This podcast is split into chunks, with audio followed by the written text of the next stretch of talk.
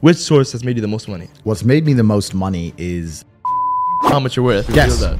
$100 million. yeah, that's pretty accurate. Give me a crazy story which you've never mentioned before. I can't I can't tell the story. In fact, I've changed my mind. I'm gonna tell the story. It's exclusive. Yeah, I've had people try to kill me. I've had members of my family a- a- attempts on them. You've been banned off many social media. What's your moves? They used their bullets. I'm still all over social media, so they failed. Has the Matrix ever contacted you directly? I've had some anonymous messages which were scary, I guess you could say. I can sit here right now and recall events that will prevent me from sleeping for two to three days. If I wasn't that way inclined, with the workload that God put on my shoulders, I'd just be in a ditch somewhere. I would have killed myself by now. I bought my own payment gateway, I bought my own bank. Oh.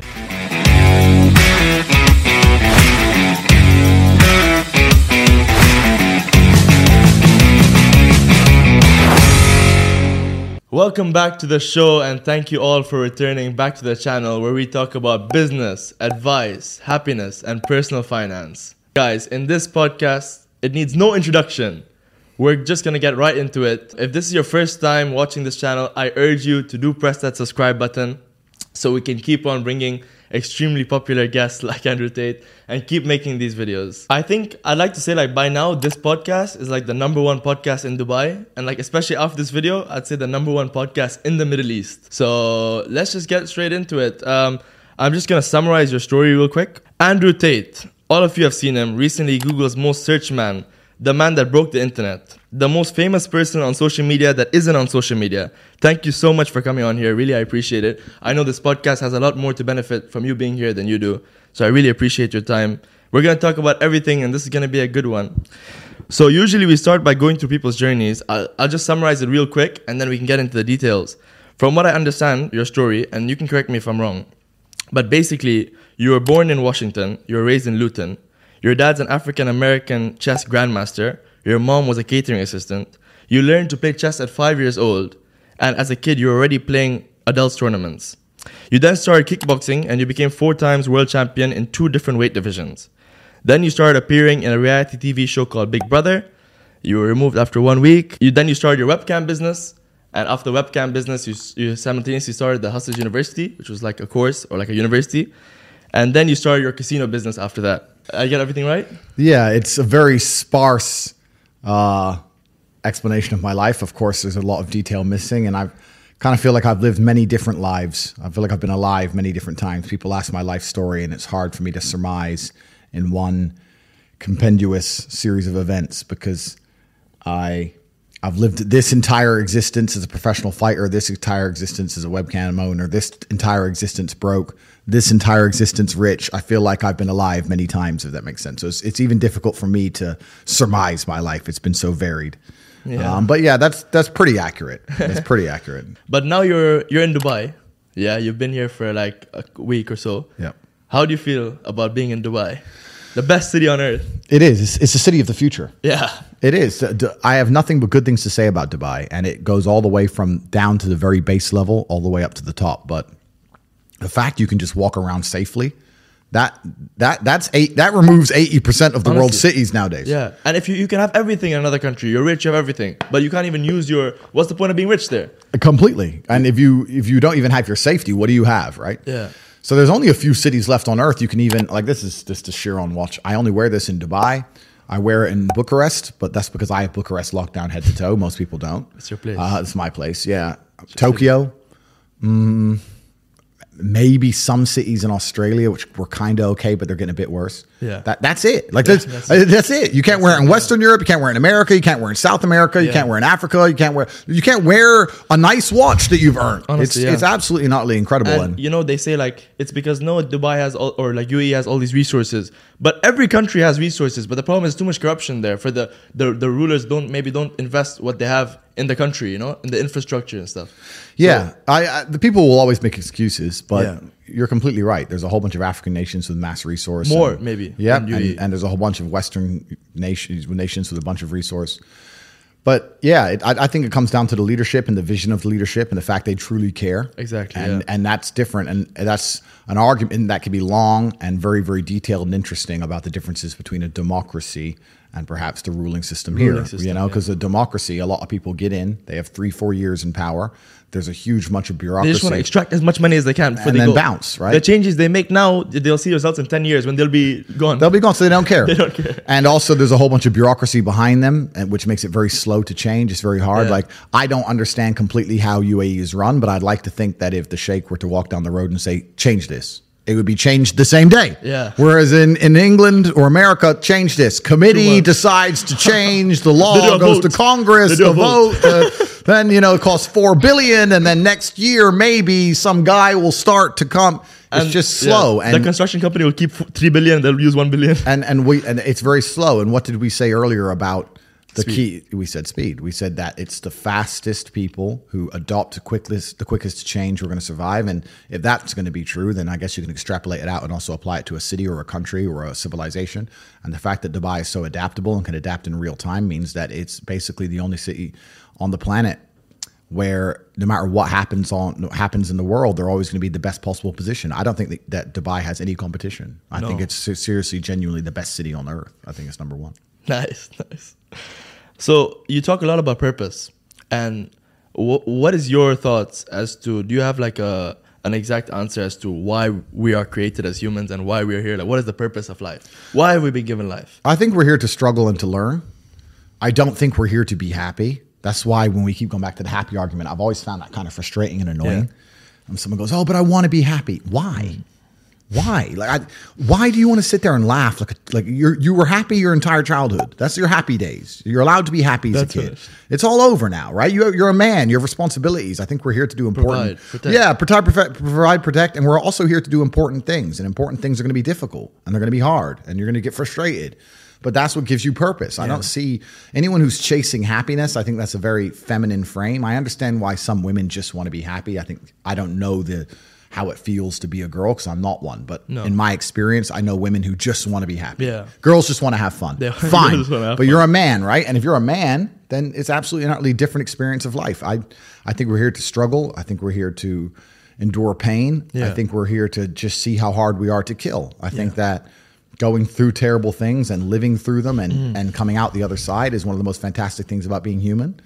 Uh, I think that it's it's almost like once you understand what life is really about, there's no emotion which isn't enjoyable. The only emotion that the only emotional state which can be seen as detrimental is feeling nothing at all. But if you're sitting at home and you're feeling truly heartbroken, at least you're feeling something, right? Least, and yeah. and and I think that's the whole part of being human. I don't I, I think we're here to struggle. I think we're here to go through pain. That's that's so I wake up each day and go, what can I what can I attack? What problem can I solve? And and look at history. Why did Genghis Khan wake up and want to conquer the whole world? Why did Napoleon conquer the world? Why did Alexander the Great conquer the Just world? male. Just you just wake up and just say, give me this, give me that. I want all of it. I need to. Yeah. There's an army there. They're really big. We're better. It's Yeah. intrinsic. Yeah. You need to go and conquer. That's that's the purpose of life. yeah, but what like why do you think that we were created here to like what like do you believe that God created us? So why did God create us to struggle? Like what what is it? What is it? Because if you don't struggle, you don't learn. yeah, God created us to learn and understand ourselves and understand other people and understand the world. And what did I say earlier? I said that you don't learn a lesson or you don't appreciate something Without- without pain. Without pain. Hmm. So you have to struggle to learn anything. Hmm. There's only two ways to learn things: the hard way or the harder way. If you're smart, you can learn the hard way. But in my experience, 99% of the planet only learn the hardest possible way. If it's if the lesson's even 85% effective, they'll make the same mistake. It's only when they completely decimate and destroy an element of their life do they sit there and go, "Oh, oops, now I get it." no. That's how it goes. So let's talk about where you are, Andrew, right now in this moment. You know, what is like going through your head right now? You've been banned off many social medias. You haven't done a podcast in a while.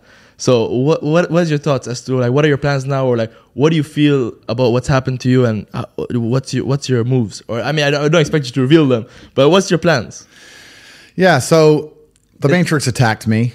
Yeah, They tried to remove me from social used media. Used their bullets. They used their bullets. I'm still all over social media, so they failed. they failed. What's scary about it, the only thing I will say I don't like about being banned is that you get three lives when you attack powerful people. They first ban you and try and shut you up. Secondly, they'll put you in jail for something you didn't do. And thirdly, Mm. they'll kill you. So I've used my first life, which is kind of upsetting when you know that next is going to be some false charges. The two worst ones. Yeah, Yeah, and, and af- if you survive the false charges, you just die. Jesus. So it's that's kind of upsetting. But That's kind of upsetting. it is. It is. I like. To, I, it's kind of upsetting. I like to think that people at home know if I ever ended up in jail, a jail cell, and the media started printing why, that they'd know it's a pure lie pure and lie. They, they made it up. Yeah. Um, but that's kind of scary. Outside of that, the ban in and of itself has not. I don't care, bro. I, I, that doesn't, it's made no Yeah. difference to my life. I. The only thing Instagram was good for was a bunch of chicks, and you know that's all. That's the only thing I used it for. and you still have you have them in. I do okay. You know, I don't need it. So I, I don't care about any of that stuff. Yeah. I do think the social media companies have made a mistake. I think they're now realizing they've made a mistake. Are they contacting you? I can't say what's happening, but I do Right. believe I will be reinstated. However, it's truly not that important at this time. If I had to martyr my social media accounts to show the world that everything I was saying was true Yeah, it's about the the Matrix, sacrifice. then it was worth it, right? All they did was prove me completely and utterly right. Yeah, you said it a hundred times on different episodes. I am gonna be deleted. They're gonna try to silence me. I wish someone would make a compilation of all these clips because you said it like a hundred times. Yep. I said before. it over and over again. They're gonna remove me. They're gonna ban me. They're gonna. I knew Yeah. I, I knew exactly what was going to happen, and they proved me completely and utterly right, and it backfired. They tried to put a media spin on the event and convince the world that I'm a bad person, and that has failed. Mm-hmm. Nobody believes I'm a bad person. 99 percent of the comments on any of my videos are positive. I'm speaking to people who are now waking up and understanding that the media machine lies. And the only people who truly dislike me are the slave minds. If I ever hear about somebody disliking me, when you ask them why, they don't, don't know. They don't know. Yeah. And that's what's scary. What's scary to me is that there's people out there that have a strong emotional reaction to scenarios, people, or events, and they don't even know why. They just read a headline. But that's that's the true slave mind. When someone can say a name to you and you're furious, and you go, "Why are you angry?" I don't know. Like that shows how programmed you They are. they can control his emotions like They this. can control you. Yeah. So anybody who's critically thinking, anybody with a brain, It's a problem. yeah, yeah. So anybody with a brain who can think for themselves likes me, and anybody who hates me is barely sentient. So it's kind of good where now I have a very strong filter. Like, I don't like you. I know you're an idiot. That's fine. Instantly, instantly, I know you're an idiot. Oh, bro, I love your work. Ah, a person who thinks. So it's kind of it's kind of good convenient. It's kind of convenient to instantly filter, you know, my my life. But I must have been approached by 100,000 people as I walked the street, and I've never had anybody say anything negative to me on the street ever. Male, female, old, young, never. Everybody, including women, love me. They all say you're saying the truth. You're doing such important work. I've never had anything. I've It's seen just- a video. Yeah, a video came out. This woman, she was like, "What other? Okay, whatever you want to say about Andrew, you can say it. But who are the mentors that the youth have today? Or is it the rappers that are all on drugs and all like over overdosing, which is very tragic? But which mentors do the do the youth have today that they can look forward None. to? That says, you know what? It's not cool to do drugs. It's not cool to just party. It's cool to work and to sacrifice and to put to put your goals as number one and actually like you know what I mean? Like grind towards something, have goals and chase them. But that's done on purpose. Yeah. The mentors, the idols, the icons that they purport to the youth via the Matrix are degenerate. Hmm. Because they want a degenerate class of semi miserable, sad people. Yeah. You're never going to be truly happy in your mind if you go against the teachings of God. I don't care how much money you make. If you're a bad person, you're not going to feel happy. I don't care how much money you make. If you snake people or lie to people or do bad to people, you're never going to feel happy true deep in your heart. True in your heart, we're intrinsically designed to do right and do good. And that's something that God gave us. And when you have that, you understand that that's more important than anything else. So these people who are up, up here promoting degeneracy, saying you know take Percocets and bang girls and drink vodka, and you're going to be you know going to be great. I I drink. I'm not saying I don't drink, mm-hmm. but that's not my message, right? Yeah. And those people are never truly happy, and they and they're trying to purport that and convince people to do the same, so that the whole populace is never truly happy. And like I said, now we go in circles. We've already discussed why Yeah. they don't want us to be happy. Exactly, so yeah. that, You- that's why. Do you think the drinking is like um, an escape of sorts, or I love alcohol, right? I drink, right? So I'm a drinker, but it's not my message. I don't sit here on a podcast and say everyone drink, drink, drink. But rappers, rappers' they message is say, degeneracy. drink, crime, Yeah. sh- rob this guy? completely, and and Kill that guy. completely. And I, I'm saying that if you live that way, you're never going to be truly happy in your heart. If you want to feel happy inside of yourself, and you want to feel content, and you want Yeah. to feel stable inside of yourself, you need to live true to God. And I'm not saying you can't drink a little bit of alcohol or not party or not have a little bit of fun, but you have to be a good person. You have to balance life. You have to balance life. You have to be a good person overall. I know I'm a good person, and when the Matrix is trying to convince the world that I'm not, that just proves even further that I'm a good person. The world we now live in today, when the mass media sh- machine is trying to tell you somebody is evil, you can know pretty well that that person is probably good, Yeah. and vice versa. Like there's a reason they are trying so hard to convince people to ignore their own ears. People listen to my message and go, "That's a positive message," and the media machine's going, "No, it's not He's positive. positive." He's bad." Mm. They're trying to brainwash you. Yeah. No, honestly, you're, you're right. I'd like to ask you, like, right now, in this moment, are you happy? Is this like the happiest moment you've been in your life? Or can you think back to a time where you were like, this is the happiest moment of my my life? I don't believe in the societal paradigms in which they have tried to construct this idea of happiness. I don't believe or subscribe to the way that happy and sad is currently un- understood by the masses of the population. I think if you are anything less than absolutely Yeah. distraught, you are happy. You're a version of happy. Uh, it's like saying gray is a version of black, right? No matter how light the gray is, you can still call it a version of black. And unless you've gone through an event, which hopefully doesn't happen too often, like the passing of a family member or something Yeah. that's truly destructive and detrimental to your mindset, besides these events, which hopefully only happen a few times in your life, you should be happy. If you're not crying or paralyzed in silence due to the absolute magnitude of a detrimental circumstance or the absolute magnitude of a negative event, then you are a version of happy. So I am always happy, is the short answer. I don't believe in not being happy. I don't believe in not saying to myself I'm happy. I'm always a version of happy.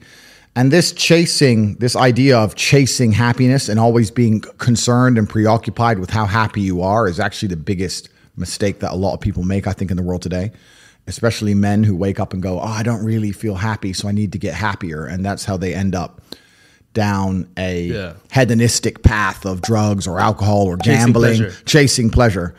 I don't care how I feel. Yeah. I don't care if I feel happy or sad. It doesn't really affect what I do each day. I do the exact same things. I act the exact same way.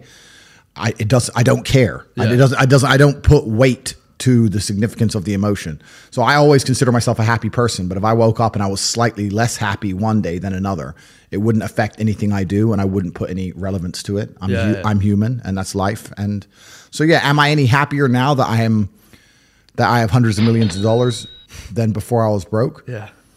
Not really, but I was never unhappy. I'm, I'm, I'm the same state that I was then that I am now. I have work to do and I will do it. It's, it's as simple as that. Damn. Very well put. Yeah. No, but you're right. Definitely. I've heard like the chase for happiness. And the more you try to seek happiness, the more you enforce in yourself that you're not happy. Well, also, there's no light without dark, and there's no joy without pain. You can't have a rainbow without a little rain. Exactly. And no matter how hard you chase pleasure and happiness, there's going to be dips and troughs in between. There's going to be come downs and downtrends. And you're going to have the juxtaposition between that time you were laughing your head off and acting giddish like a child and the time that you feel depressed as such. And I think it's much better to just adopt a very disciplined, stoic mindset. I'm always the same base level of happy, regardless. If I lost all of my money today, I would be the same happy. Mm-hmm. If my net worth quadrupled, I'd be the same happiness. Yeah. As long as I am alive, which is a struggle, unfortunately, in the current climate, but as long as I'm alive and the people I, I care about and love are alive, and as long as I get, as long as God gives me the honor of doing my duties and providing for the people I care about, as long as I get to wake up and know that there's a whole bunch of people in the world who need me and I get to work hard to please them and do good for society and good for the world, Yeah. then then I'm I'm a vessel of God and I'm happy I'm happy enough to survive. That's that's all I look at it as. I don't ever consider how do I feel. That doesn't cross my mind. I have things to do.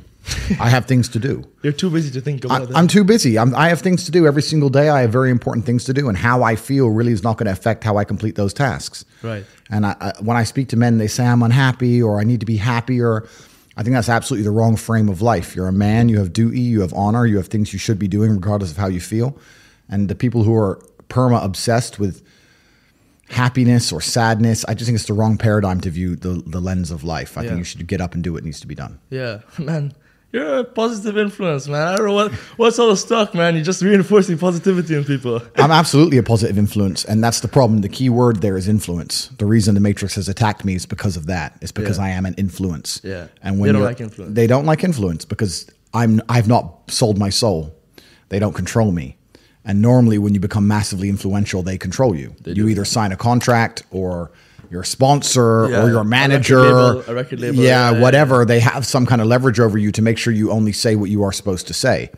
I'm an individual which they do not control. I have mass influence over the population of Earth. Yeah. And when you have somebody like me who is principled, who has morals, who believes in God, who will not sell their soul, will not promote degeneracy, Yeah. who also has mass influence, they see me as a threat because they say there are certain agendas which he will not promote because of his morality. Right. And we need immoral people who have sold their souls absolutely and completely. So they'll in, they'll enforce the slave programming amongst the population. So they see me as a threat because of my mass influence. And me being positive in and of itself is also a threat to the establishment because they don't want people to be happy. They want you to be semi depressed and sad and miserable because when you're sad, you're self obsessed And you're distracted. You're distracted and you're self-obsessed. When you're sad, you're sitting at home, uh, me, me, me, me. It makes you very selfish. You don't care about your community when you're sad. Yeah. You don't care about your country when you're sad. You don't care about the injustices of the world when you're sad. You don't care about trying to actually go and make the world a better place because you're too busy thinking about yourself. So they want you miserable, semi-depressed, sad, unhappy,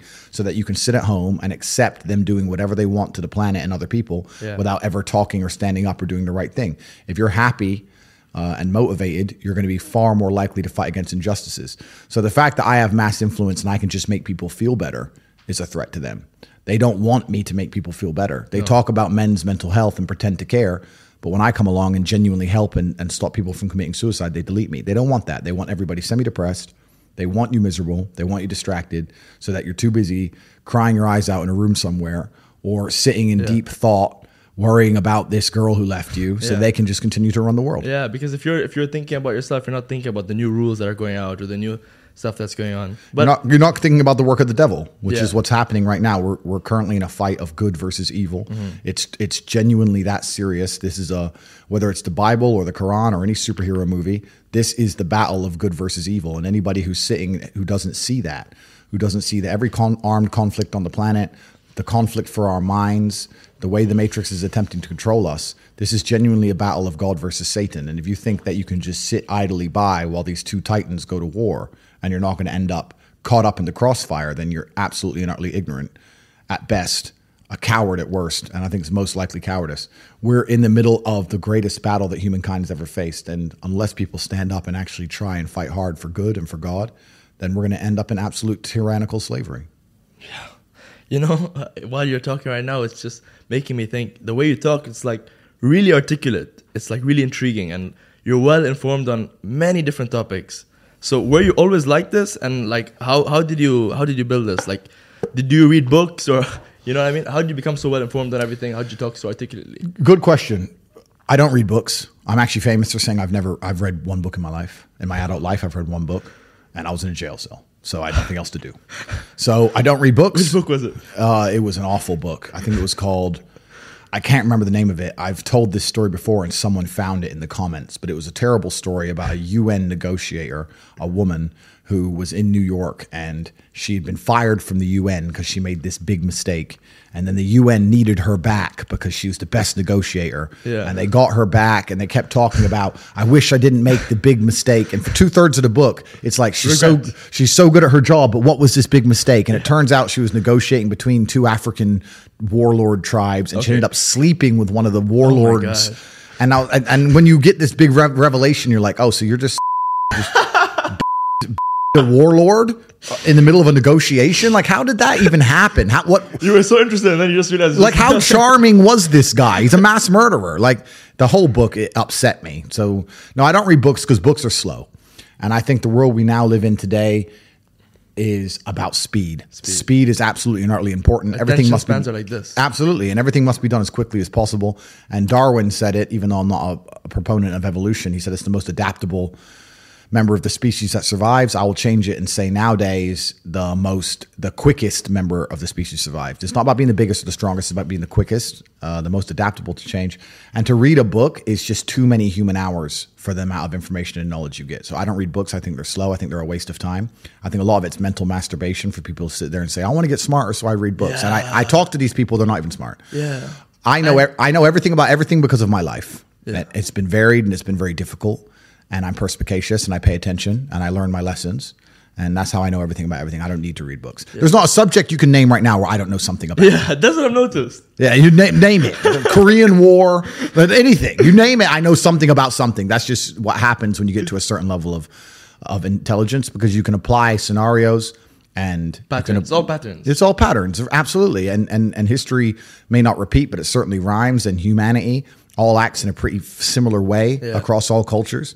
And once you get an X, amount of knowledge in one place, you can basically apply it and extrapolate it out to anything. Anything, yeah. No, and you're right about the reading books thing. A lot of people, there's like this new, like basically they become like self help junkies, where they're just trying to seek self help books, and they think to themselves like, I'm doing something productive because I'm reading a book. But actually, you have so much work that you could actually do to actually like do implement what the book says. You know what I mean? Well, the thing is with reading a book is it's a reward without any risk. And this is why I think a lot of people are proponents of reading and they say reading, reading, reading because nothing can really go wrong besides wasting your time in life, of course, but they don't believe that. Mm. I am a much larger proponent of larger risks and larger rewards. If you want to learn about self help, if you want to understand yourself and see what kind of man you really are and learn how to fight through adversity Yeah. and learn how to get up when life's difficult and learn how to control your mind and learn how to struggle, then you can go to the boxing gym and you can get you can get your ass kicked. You do not need to read any books. Yeah. You need to get in the gym, walk in there, and say, "I'm going to fight the best fighter here every single day," and not quit until you can eventually beat him. But man, most people are not man enough for that. So instead, they'll read a self help book. And they'll sit there and try and talk to me about mindset. I learned my mindset in battle. My mindset is 87 professional fights. My mindset was learned in the reality of the real Exactly, world. yeah. I don't need to read a self help book. I don't need to read about motivation or confidence. I've been in the cage smashing people's faces in. I don't need to learn any of that stuff. So I learned in reality, and and reality is always going to be a better teacher than a book because you're not learning when you read books. You're you're regurgitating. You may be reading, but I don't believe you're truly learning. My coach used to say, "If it doesn't hurt, you didn't learn." And I think he's completely right. And it's the same with it's the same with entire life. You see people make the same mistake over and over again until until it eventually goes really wrong, Yeah. and it's only then they'll change. Then they change. So, So as well, yeah. absolutely. So I, I learned how to become self-disciplined and become self-motivated and work hard and I learned how to face adversity and find strength within myself I didn't know I had. Yeah. Because people were trying to kill me inside of a cage. And you cannot replicate that by reading pages of a book. no. So it's a waste of time. Yeah, you don't need to read about other people's experiences because you have enough of your own. Absolutely. And and yeah. Yeah. so I'll actually say here right now I'm a, a massive Anti. anti-reader. I think I, I think it's a mistake. I think if you I think as a young man, if you want to get your life better, Damn. the most important thing you have are your waking hours. You need to be out competing all the other people on the planet who are hyper competitive. And if you think you have eight hours to sit there and just read a book, you are wasting your time. You are too slow and you are going to lose against people like me because we're just too quick, Yeah. too fast. Our networks are too various and large, and we make decisions too quickly and we absorb information too quickly, and you're just behind the time. By the time you're done reading the book, the, the moves have been made. But it's over. Yeah, game's over. Yeah, but I think one good thing about reading books, especially now, especially what you were saying, is because like like you said, attention spans are like this these days. When you read a book, you kind of learn to train yourself to like take information a bit slowly. It kind of helps your focus a bit more. That's true, and we do. We certainly have an attention span problem. Even I have it myself to a degree, but. I think that's just the way the world is moving. I think you need to get ADHD and you need to learn to control it within certain paradigms. Uh, you need to be able to sit and say, yes, I struggle to focus on this one particular video, for example, but as a whole, I can keep my focus within the parameters of work, whether I'm watching this video and talking on Right, Telegram right. and replying to this email and re- reading work. this. Just do it all at once. I mean, that's what I do. I've, I've had people come into my office and say, Are you on a phone call and playing chess and reading a web page at the same time? I'm like, Yes. I'll be reading what I need to read and on the phone and at the same time playing chess. Otherwise, my brain's not full You need to be stimulated. Yeah. So, yeah, I, I, can I focus on one thing? Not easily, but am I massively successful doing enormous amounts of work? Yes, every single day. Yeah, so that's the most important thing. It's just staying within the parameters of of constructive. If if what you're doing with your energy is constructive and you're within those parameters, then you're going to be massively successful anyway. Yeah, no, that's basically true. And about your confidence, is that also from these experiences, or how does one like become this confident? And especially another thing is, you seem like you know you really love yourself, and which is a good thing. But how does someone go about loving themselves? I'm proud of myself, uh, Yeah. and I deserve to be. Yeah. Most people don't deserve to be proud of themselves. Yeah. And that's the truth. A lot of people say, "Oh, you know, I have confidence issues," and I say, "If I was you, I would have confidence issues." Of course, I don't. I completely understand why you have confidence issues. You're a dork. Uh, but we have to be realistic here. We have to be absolutely not only realistic because the world is brutal and it's harsh. If you're not proud of yourself, you probably don't deserve to be proud of yourself, so you're not going to feel happy. And you just talked about confidence. Confidence comes from competence. The reason I'm confident is because I'm good at everything. Right. I'm good at everything I do. The things I'm not good at, I'm not confident in, of course. And I know what they are. I don't do them very often. I've now created my reality to the point where I don't do anything I'm not good at. You hire, just hire. I either hire or I just don't want to do it. Like I, I don't play darts. Yeah. I'm not good at darts, right? I, I do what I I'm do what I'm good at. So yeah, I'm absolutely and utterly confident because I'm absolutely and utterly competent, and that takes practice and discipline and motivation. And you need to fail a few times. You need to get up. And like I said earlier, when I learned my entire mindset in professional fighting and chess, the, the two combined, that's how it comes down to. And when people say, "Oh, I, you know, I have confidence issues," usually I can look them up and down and say, "Yeah, if I was you, I would completely and utterly struggle with confidence issues." Because you're the world is competitive, and there's men like me on the planet, and friends like mine on the planet, and you're competing against us for for money, for girls, for status, for resource, Yeah. and you're going to be destroyed and decimated the entire time. So of course you have confidence issues when you can be annihilated in real time by the competitor. Yeah. Why why wouldn't you have confidence issues? You'd be psychopathic not to. Yeah, that makes sense. So maybe that that un- unconfidence is a good motivation for them to actually. Well, it's supposed to be. Yeah. This is the thing that I don't, I don't truly understand.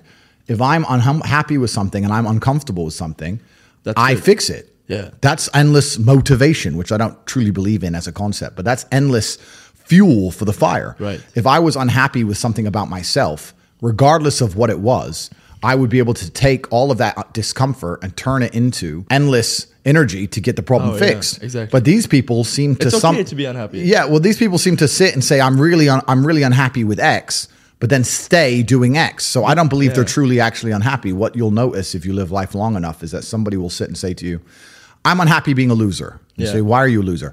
I just sit at home and play video games seven days a week, and you're like, "Okay." And maybe three days of the week they're unhappy doing that, Yeah. and that's the time they email you, and that's the time they want to make a change. But four days of the week, Yeah.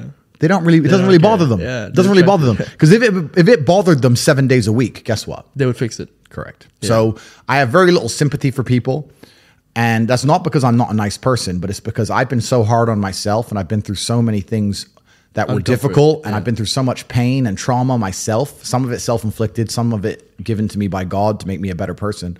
But I've been I've been so difficult on myself. It's very hard for me to look at somebody who's refused to be difficult on themselves and see them as my equal or feel sympathy or pity for them. Why would I feel pity for somebody who took the easy route when I took the hardest possible route?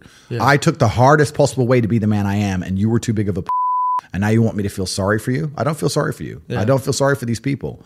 And uh, because as a man, you can be anything you decide you want to be.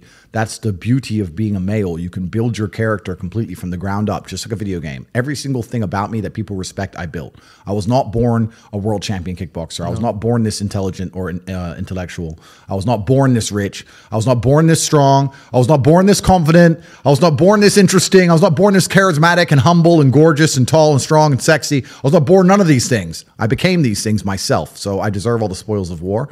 And anybody who decides they don't want to work hard enough to become those things, then they deserve to sit and accept they're my inferior. Yeah. That's their, that's their problem. Yeah, basically. That's their problem. But have you have you struggled with any mental health issues yourself? Because you know one thing also I noticed about you from one one side when you talk you seem like very positive about life. But I've seen clips of you where you where you say like do you say like sometimes I feel you say enjoy everything and you know always be happy but or like always be like positive but then in some parts of you you say like I was angry when I was broke. I had to get rich. Yeah. I needed to get rich. I was furious. I was. I couldn't sleep when I was broke. And this is what we're talking about the uncomfortable, of being uncomfortable and how it can motivate you. When I didn't have enough money to buy whatever I wanted, I couldn't fall asleep at night because I understood there are people out there that did. And I didn't see them as better than me. And I thought, why are these people who I don't see as my superior living an, an experience that I can't live? Mm. And it bothered me to the point where I could not sleep. So, yeah, that was real. When you talk about suffering mentally, I don't really consider that suffering. Uh, I did. I have had a very painful life. I still think to a degree I do, but that's self inflicted. But I can't imagine living other, any other way. I can't imagine living in this idea, this utopian, ha ha ha, every day, just, you know, girls, drink, hedon, hedonism. I don't want that. Yeah, it's degenerate. I'm always, I think the only thing you can do that's not degenerate is usually be fighting a battle or solving a problem. Growth. Yeah, growth. Yeah. So you need to either fight a battle or solve a problem to avoid degeneracy, which means I'm constantly looking for them. I'm currently one of the largest battles on, that you can poss- a man can possibly take on. I'm taking on the Matrix, the most powerful people on the planet. Right, yeah. So yeah, is my life difficult? Yeah. Uh, am I complaining about that? No. In fact, I'd hate it for, for it to be any other way. Yeah. No, you're right. Honestly, you know, you talk about the Matrix a lot. Has the Matrix ever contacted you directly? Have you ever got any contact from them, or you you don't you can't say? I've had a couple experiences which have certainly been strange. No way. Can you can you talk about it, or you prefer not to? I've had some invites to some strange places with some strange people. Um, I've had some anonymous messages which I verified to be true, which were scary, I guess you could say. I, I've definitely, I'm definitely, I've definitely been contacted by by the Matrix in and of itself. But initially, when they speak to you, they try to make you change sides. Mm-hmm. That's try to switch you. Well, I, they try and get a degree of leverage over you, or they try and bribe you, or they try and get you to sell your soul. Yeah. So they'll try and invite you to a party where you do some degeneracy and they get it on video, or Uh-huh. they try and get uh, a threat against you and try and blackmail you, or Mm-hmm. they try and offer you a whole ton of money for this contract, but you have to be careful Yeah, yeah, what yeah. you say now, and you Yeah, have to. They they try very hard initially to get you with the Without violence. yeah, without violence. They try with degeneracy. Mm. That's what they try, and that's Distractions. Yeah, well, you know, most people, most people's hearts and souls can be can be bought. So when they can print unlimited money, why would they go the route of violence? They can just print unlimited money and give it to somebody and own them. Yeah. But when you're like me and you don't care about money, The money, yeah. and you and you also have morals as a person, I am their threat. They can't buy me, and and they they've tried, and they can't convince me with a little bit either, uh, or or a lot. they they can't. I'd rather go without. Thank you very much, sir. Thank you. So they I'm can't. I'm yeah, good. yeah, I'm good. So. And and that frustrates them because 99% of men in my position start chasing girls, Yeah. chasing money, Yeah. and then you end up controlled. Yeah, but I think that like maybe a lot of that mindset that you have now is because you've already got the money, you've already got the woman. But do you think that in the earlier stages when you were really trying to chase the money, that this could have tempted you, or you know they could have they could have maybe helped? Yeah, I don't think time? I. Yeah, I don't think I could have. I don't think I've ever would have sold my soul because I have a mm. baseline morality. However, yeah, you're right. I do live in abundance, so it's easy for me to say no. But greed is real, and humans are all naturally greedy. They no want matter, more, and no matter how much you have, True, true, you true. want more, right? Yeah. If someone comes along now and offers me 200, 300 million dollars, you're still going to sit and think, oh, I that, want would, that. that would be nice, right? in fact, the more you want, the, the more you have, the more you want. But this is where we were talking about morality, and we were talking about Dubai, and we are talking about religion. Let's even talk about Islam. That's the reason Yeah. I have so much respect for Islam as a whole because they have, talk about Islam. the- yeah, I have so much respect for it because they have a baseline morality. We're here in Dubai. You could walk outside and find a poor construction worker who just moved here, who's earning, I don't know, no money, you know, can barely afford to eat, and offer him a million dollars to denounce the prophet. He won't do it. No way. He'll never No do it. He'll never do it. No Whereas in the West, if you were to go and find a Christian, One dollar. yeah, it doesn't mean anything, right? Mm. So it's that baseline morality that they can't corrupt that they're afraid of. It's why they're afraid of Islam. It's why they're afraid of me. It's why they're afraid of people who sit and say there is more to life and existence in this and the next Yeah. than simply degeneracy And or you being know- bought and owned. And you know, I feel like Islam, the way they talk about Islam, it's kind of like you see you see the patterns. Whenever there's something a force that's that's trying to change people, they'll try to put labels on it. The literal name Islam comes like salam. It means peace. Yep. But they'll try to put these labels on it because you know they don't they don't like Islam. Yeah, they, they don't like anything they can't completely and utterly control. Yeah. And- And, Muslims are uncontrollable. Well, yeah, they have a higher purpose and a higher calling. Uh, I do think a lot of the world's problems, especially in the West, with the absolute degeneracy and the work of, what do you say, shaitan? Shaitan, yeah. The work of shaitan? Shaitan. It could be fixed with Islam. Honestly, I, I, yeah. I call for the Islamification of all Western countries because Christianity has absolutely and utterly failed. The idea of a religion is to preserve the morality and preserve the traditions of a country. Exactly. If you have failed to do that, then you're no longer a religion. If you're going to sit there and inside of your own country, your prophets are mocked, all of your ideals are ignored. And it's okay. and it doesn't matter. Yeah. And all- God- yeah. and society is degenerating in real time, and your children are no longer safe from brainwashing by the matrix. Then your religion, in and of in and of itself as a concept, has failed. Christianity has failed to preserve Christian values on any level in any country ever.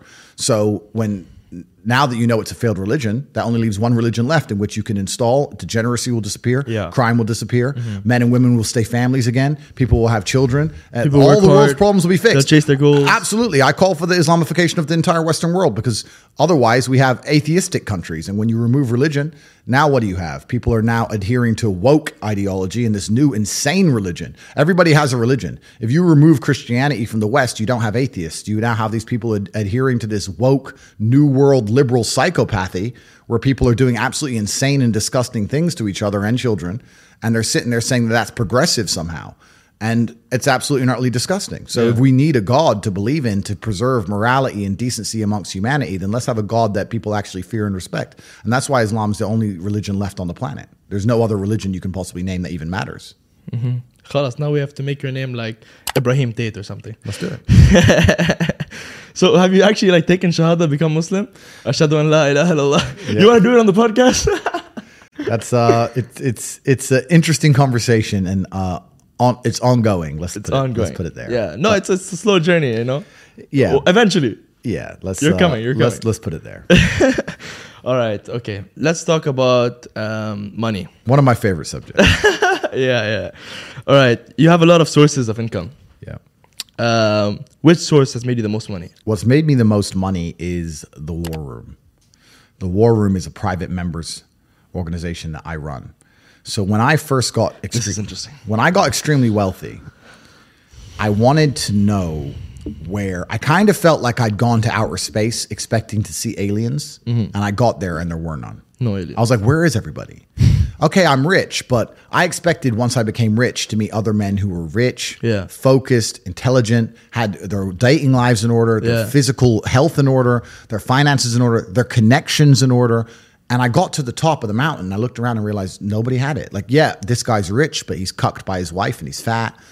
This guy's rich, but he's controlled by the Matrix. Mm. This guy's rich, but he's dummy. He just made a bunch of money making music, rap. He's an idiot. Luck, This guy's rich. Like, and there was nobody who had it all. Yeah. I was like, and I wanted a network of genuine predators. I wanted the Freemasons almost. I, I thought I didn't want to join their organizations, but You I wanted people to- like you, I like-minded. wanted people like me. So I started an organization to find those men. Yeah. So now we have 3,000 members all around the world. Wow.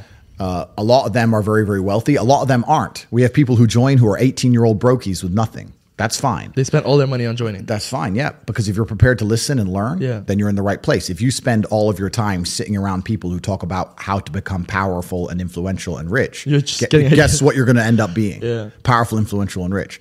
So now I have the greatest network on the face of the planet. And when I say it's maybe the most money, it's not because of the membership fee. The membership fee is very low, it's cheap. It's because of the, connections. opportunities and connections inside of the war room. Mm. And that's why I am ultra competitive and that's why nobody will ever beat me. If you're an individual and you wake up and think, I want to make my life better, and you spend eight hours reading a book, that's fine. When I wake up, I wake up to maybe 25 messages from some of the most influential and rich people on the planet that you've never heard of telling me, buy this now. This is an opportunity to make money on the Russian ruble. This is an opportunity to make money British here. pound, yeah. This is yeah. This is an opportunity to make money on this land. This is what's going down in Iraq. Here we mm. have an opportunity in Nairobi. Mm. Here we, I- and I'm sitting there going, okay. And I have got all this curated information and genuine opportunities in real time presented to me. And within 15 minutes, I've made a five million dollar investment. Yeah. You're you're on page one. You're still reading your book. The introduction. You're still reading. Yeah, you're still reading the introduction. And this is why, against pe- people like me and my network and the other people inside the war room, you will always lose. Yeah. So the war room's maybe the most money, but not because of membership fees or anything like that, because of the, genuine connections and opportunities inside of the war room. And we're just we're just free minds. Anybody who listens to what I say and agrees with it and likes it should understand that you are the sum of the five people you spend the most time Right, with. 100%. And if you know that, then you need to make sure you're not spending time with anybody you don't want to be. yeah. So people who join the war room, they join and they want to become professional. They want to become absolutely not really professional. And like I said, we have extremely seasoned and experienced and, and successful men, but we also have people joining saying with nothing, but they're humble enough to learn. I come here, I'm young, I don't have any money, or I'm old, I have a little bit of money, or whatever it is, Yeah. but I am here to learn and absorb. I wanna commit. I want to commit. And if and if you learn and absorb and you're in the right place, then you can do fantastically well. So the war room, I mean, with the war room network now, it I could never be broke ever again. It's Yeah. it's impossible for me to ever go poor. I, I I have access to billions of dollars I could loan from these men if I because I know they could trust me if they wanted to. I have a place I can sleep in three thousand different locations around the world in big mansions. If I needed a Lambo, they'd send it to me. That's if I needed a visa for a country that you can't get a visa for, someone there will have a business to give me an LLC to give me a visa via their business. I, I if I need a jet, it comes. If I if I need information on anything, if I need to do a money transfer to Afghanistan, it, which if anyone's tried, they know how difficult that is. Yeah. I got a guy who fixes that. Are you good? It's all scenario, there. yeah. It's, it's everything. So whenever I have any problem in my life, no matter what it is, I go to the war room. And in fact, I'll I'll prove the power of the war room right now. Right now. I became the most Googled man on the planet. Yes. I hacked every single social media algorithm to a way which people are sitting there trying to work out how I did it and they can't work out exactly how it's done. The War Room did that. I went to them and said, I've decided to go overt as opposed to being underground. I want to go overt and break mainstream. And four months later, I was the most Googled man on the planet. The War Room did that. Of course, there's not many organizations on the planet that can do something like that. No, none. So when you when you have something that powerful, I I created it because I wish it existed. That's what I was looking for when I got rich, and it didn't exist. So I You created it myself. Yeah. And and it's also, and I'll say this now for any young man or any man who's serious about his journey or serious about himself, it's the most important place you can be. You're going to learn absolutely everything about the realities of Earth. Do not waste your time in some university. Do not waste your time reading books. Do not waste your time on YouTube watching some dork talk about Amazon FBA. Don't be do, don't be an idiot. Join the war room and you'll learn. And there'll be a there's a spiritual journey involved as well. Um, but every single person who joins the war room ends up being an absolute consummate professional, and that's that's the most profitable enterprise. Uh, how, how do you join? at cobratate.com there's details it's on my website you go to cobratate.com and it'll explain what the war room is how we work we have meetings all around the world we have meetups in fact we just had a meetup three days ago impromptu usually they're planned in advance but i had to talk to some guys and we sent a message 36 hours in advance and we all went oh, i had to talk to everybody no phones. Uh, so there was no phones and we didn't want to be bugged so we went out to the desert here in dubai. And in 36 hours i think we got 35 men from around the world landed. But we went to the desert all with the black escalades it's all filmed and stuff. it. yeah That was so, insane. so it's it's I never saw that many black Escalades. it's a powerful network and and we're, we're absolutely and utterly extremely wealthy. We don't break any laws yeah. you know so for the fbi the nsa whoever's listening we don't break any laws Yeah. we're law-abiding people who are very perspicacious and pay a lot of attention and are Just very wanna grow. dedicated and we make sure that we look after ourselves and each other and, and our brotherhood and uh, we're trying to create a better world for the people we care about and that's how we work All right.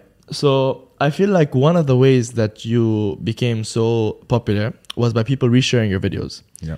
And I think a lot of the, mm, I wouldn't say, I'd say, I'd say personally, I'd say a lot of the reason why they would reshare those videos is because they wanted they wanted to make some money, you know, with via affiliate marketing for the from the from Hustlers University. Yeah. So now does Hustlers University still exist? And because I know you're banned of Stripe, or do you use another payment gateway now, or like yeah so hustlers university was attacked by the matrix when they attacked me I heard Tristan said it's it's off now.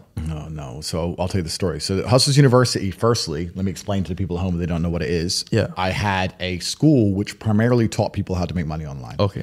The reason I had that school was so that everybody could afford the war room. So Okay. people would come to me and say, I want to be in the war room, but I can't afford it. So I say, okay, I'll teach you how to make the money to afford it. Nice and simple system. Mm. Yeah. So that way I can save anybody. I Yeah. can save anyone who's inside the matrix. I can free anybody's mind. You can come to Two me. Yes, two steps, right? So it was fifty dollars a month, nice and cheap, and we taught modern wealth creation methods. We had some crypto, some stock. We had an affiliate program. We had Yeah. uh, eighteen different ways to make money ways. online, and you had to have nothing to start with. If you had internet and some time, you could make money. So we got up to one hundred and seventy-five thousand students. That's your largest amount you've made in one That's month. the that's 175,000 students was the peak. We got to 175,000 students at $50 a month, so it was a fairly profitable enterprise. Yeah. I was like, what? I don't know, 11, 12 Millions. million a month or something. Um, but uh, so we were, we were doing well, but a lot of that money was obviously reinvested in the teaching, the professors, the school. Like we were building the largest online educational platform on the planet.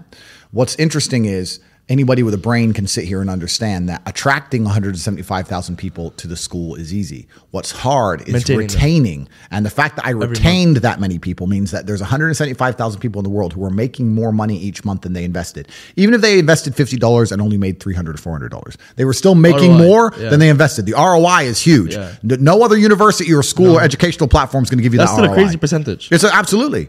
So we were massively successful. And when the Matrix attacked me and insulted my character, they decided to also attack Hustlers University because they saw how successful it was.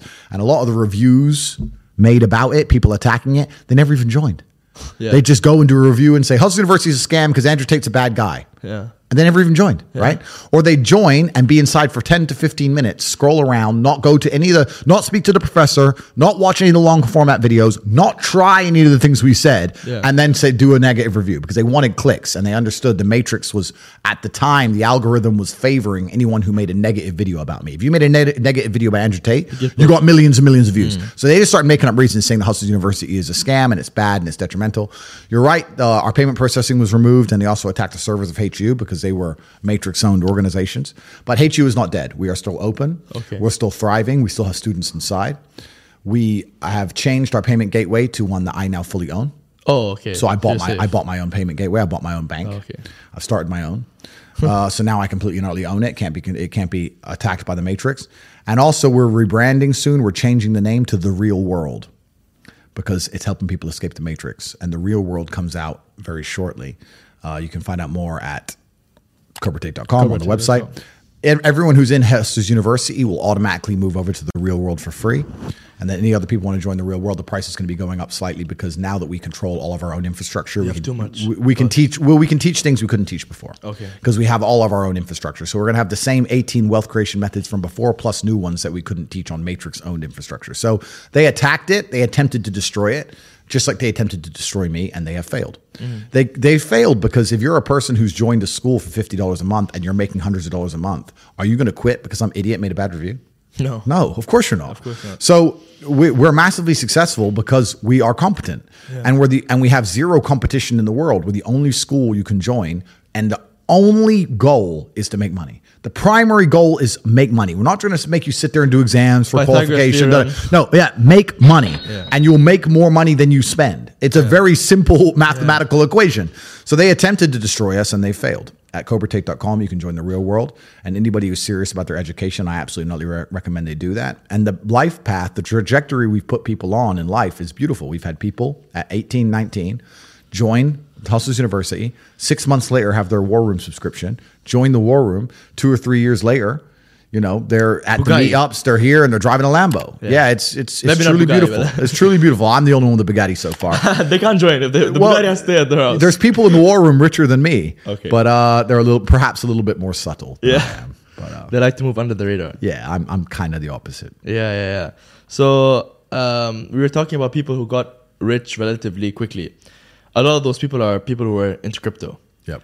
What do you think about cryptocurrency? Are you invested? Because you know a lot of people they got rich of doing it, but I feel like to a certain extent, like yeah, okay, they put in money, it got like whatever, like times hundred x. But still, you would think that okay, if it's so easy, how come people today are still not investing in it? You know, if if so, like I don't know, what do you think about cryptocurrency? Yeah, so I'm a, I'm a proponent of crypto. I do use crypto, Bitcoin, ETH, the big ones. Okay. I think that chasing crypto pumps is now over. We're not the bull run's over. The stupid money is gone. Most people don't understand about crypto that it's person versus person. I see they launch these coins and then they start a Telegram community. And then if you go in the community, Mm. Discord, yeah. if you get in the community, everyone's like, "Yeah, we're all in this together." No, you're not. No. You're not in this together. You if you're buying or if you're selling, if you buy crypto at a dollar and then you sell it at ten dollars, someone bought it off you at ten Yeah. dollars. Probably in that same telegram. Probably in the same Telegram group. Mm. So you're literally stealing money from the other people in your community, the other people who believe in the project. Yeah. You're stealing money from them. It's player versus player. They start these stupid communities so all of you sit there and don't dump so that the developer can dump. Yeah. You're all dummies. All of you guys, You're yeah. all dummies. Yeah. It's player versus player. And a lot of the dumb money is now gone. People who were stupid, who believed in all this—they learned their lesson. They've lost all their money. Yeah. So now the only people left in crypto is the smart money, and that's very, very hard to steal, right? Yeah. So I think that the idea of chasing a pump right now is very foolish. Yeah. I also think that one of the detrimental things about crypto is that it recently made people a bunch of money. Yeah, sure. Uh, in the last two to three years, or two, six months, at nine months, whatever it was, the bull run. But the people who made money with crypto didn't learn any real skills. They didn't learn sales. They didn't learn marketing. they didn't learn be able to management. Didn't learn how to deal with stress. Didn't learn how to grow a mm-hmm. company. Didn't learn how to deal with taxes. They didn't learn struggle. They didn't learn They didn't get the anything. They didn't struggle. There was no pain. They bought a coin.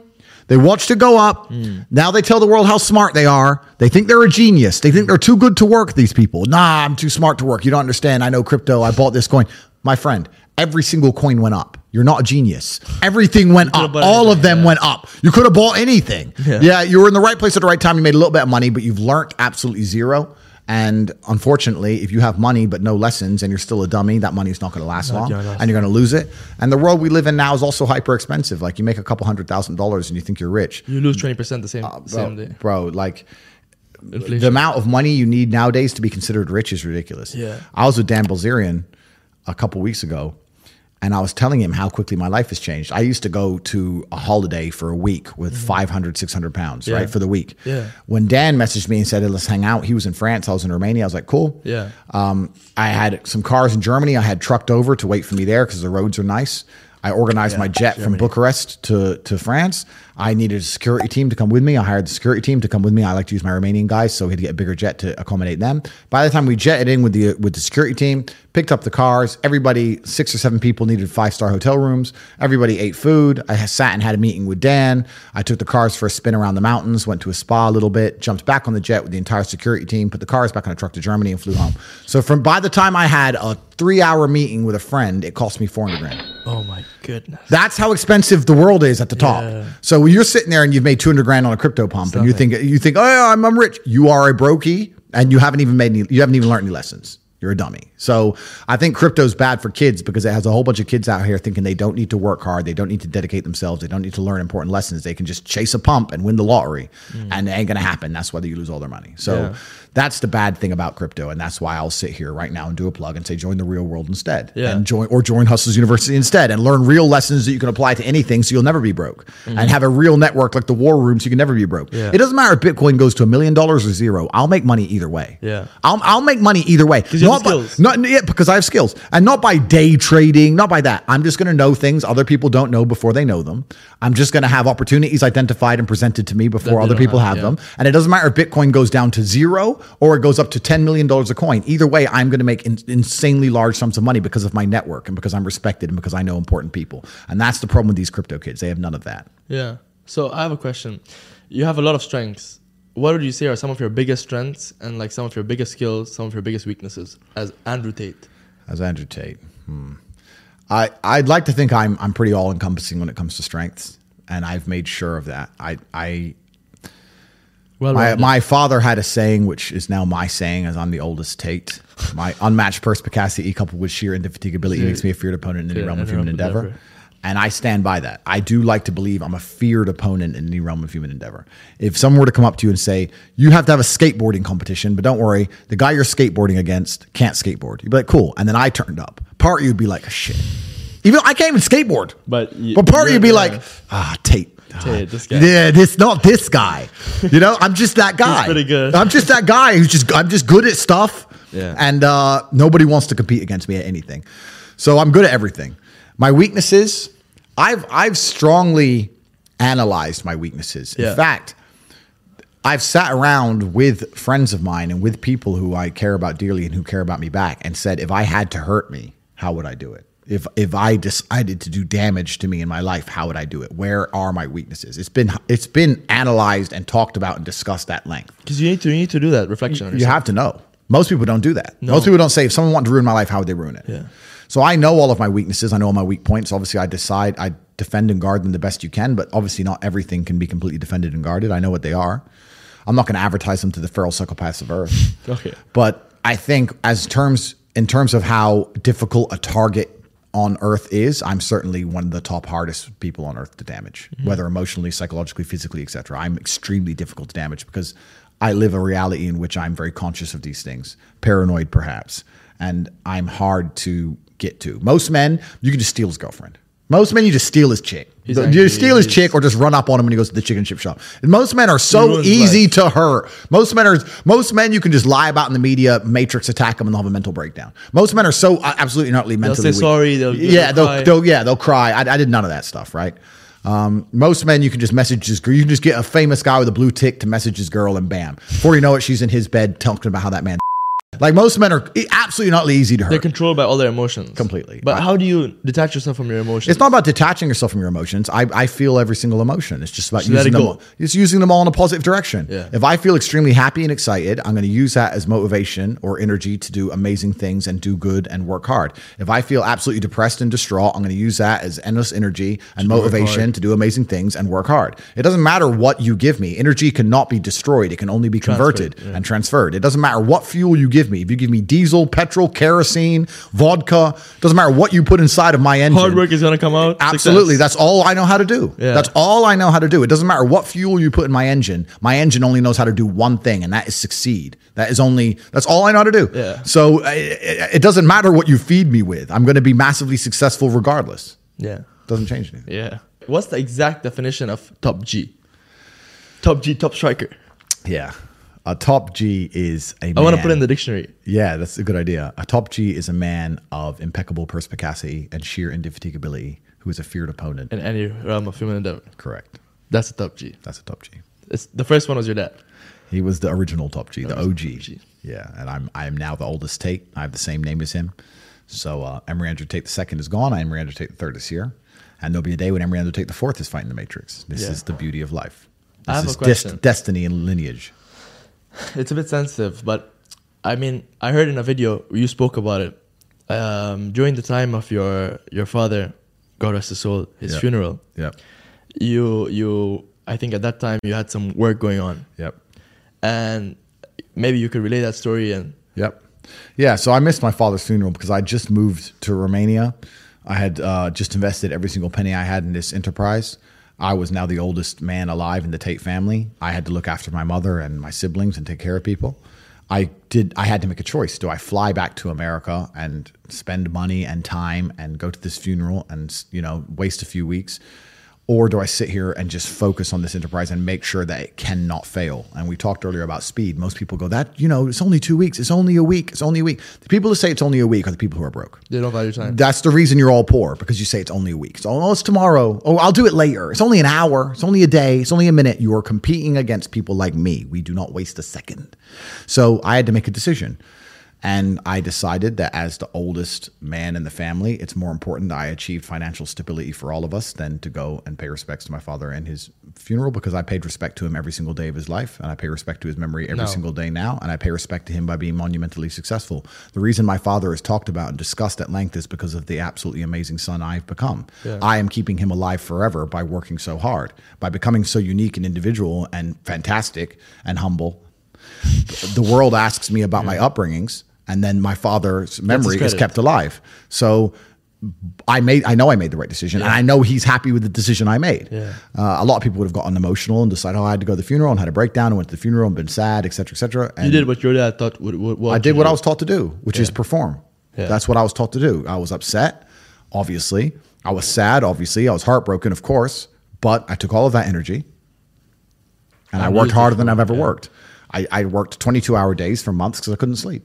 Yeah. And I became one of the most successful people on the planet. Is that? Would you say that's how you get over a, a tragic loss like that? I think that any emotion you feel should be converted into positive uh, Influence. yeah. you should do good things with any emotion you feel. I I can't. and What else are you going to do with it? and this is a genuine question. Yeah. What else? If, if let's say your your wife breaks your heart, if you're not going to work, you can't sleep anymore. You're upset. She's running around with a new dude. You see her Instagram story. She got some new guy. You're furious and you're you're angry and you're jealous and you're bitter. You have all of this inside of you but you're not going to go to the gym and work hard and become so fantastically in shape and so rich and so powerful that no girl ever leaves you again. You're not going to do that. What are you going to do with it? Text her? Try and explain to her? She doesn't care. Like you can write the most perfect English. You can write the most beautiful words ever constructed. Forget Shakespeare. Convincing, You can do. It doesn't matter. She doesn't care. Mm. She just doesn't care. She's distracted. She She forgot about you. she forgot about you.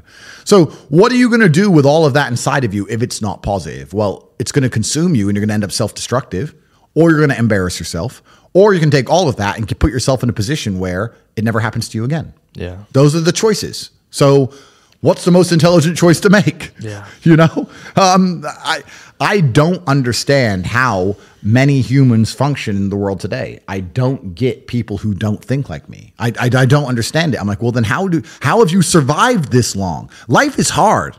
Life is difficult. I maybe I've just been unlucky, which I don't believe in, but I've had so much trauma and bad events and negativity and stress and all these things that have happened to me, and I've used all of it to be monumentally su- successful. If I wasn't that way inclined with the workload that God put on my shoulders, I'd just be in a ditch somewhere. Yeah. I just would have killed myself by now. Like I don't understand how people are functioning. If you're not thinking like me and you're going through life with any other mindset, you've been extremely fortunate that God smiled on you and allowed you to sit around most of the time doing jack shit, and you have yet to be punished for that. Yeah. I I could never have lived that life. If I was a bit lazy or a bit, you know, or I was a bit of a snake, or if I lied to people, I'd be dead by now. Yeah. Like so, a lot of these people are just absolutely and utterly blessed by God that they managed to go through life with such a non-competitive mindset and they're still breathing. Like, I and I don't get, I, I don't understand how people can think any other way. Yeah. I've spoken to dudes and like, yeah, you know, I had a bad couple months. Why? Oh, my girl left me. You've wasted months. You've wasted months over some like you had you had the think of how much God loves you to have given you the the grace and given you the opportunity to waste months of human time over some chick. Like talk about blessed head to toe. If I waste months, empires are going to collapse. I'm going to end up in a cell or dead if I waste months. I have things to do every single day, day. you're- I can't you're waste fine. a second. Like these people are just absolutely inf- infinitely blessed and their mindset is a product of that because they're they're spoiled children absolutely spoiled children. If you're going through life with any other mindset besides a hyper competitive one, where you are capable of competing with some of the most dangerous men on the planet in all their forms, me and my network, and also my competitors. Mm. If you don't have that mindset, then you have to understand that you are spoiled. You're spoiled by your reality because there's a whole bunch of people out here daily who fail. There are men out here who fail daily and they have yet to feel the true consequence for it. They fail to go to the gym when they know they should have gone to the gym. They fail because they forgot their keys and it took them 10 minutes to find them. They fail because they replied to a question they got sent on WhatsApp the wrong way. They fail because they didn't smile when they were supposed to. They didn't say please and thank you to that person who helped them. They fail because they didn't say hi to that girl who's looking at them out the corner of their eye. They just fail perpetually. They go through life missing every opportunity and just failing, failing, failing. And somehow we've built a society which is so soft and God is so giving and so graceful that they still have a place to eat and a, a, somewhere to sleep, and they're still surviving. That that shows how nice God is. Yeah. Because it, it- before this society, truthfully, if you were that level of failure, you would be dead. Survival of the fittest. It's survival of the fittest, and none of these men out here are fit. Their mindset isn't fit. Their reality isn't fit. Their they're absolutely they're failures. they're, they're failures, Yeah. and they're just failing every single day. I'm like, oh, but you know what? Tomorrow I'll go to the gym. Yeah. You've been failing your whole life. That's all you've done is fail. And then you sit and wonder why people like me absolutely and utterly outcompete you. It is so easy to become a top tier male in the world today because the competition is so ridiculously low. There are 2% killers like me, and everybody else is amateur, head to toe amateur. They can't even pay attention to anything. They can't try anything. They're amateurs, and it's it's it's really mind blowing to me because I've tried with all of my computational power to imagine having a mindset different to mine, and I just can't see a reality worth having. I can't see a reality worth living. I can't see how you're going to build a life worth experiencing if you have any other mindset. I, I can't see it. Yeah. I've never met somebody with a fantastic life who did not completely and utterly believe in themselves. I've never seen somebody massively succeed and they didn't believe in themselves ever.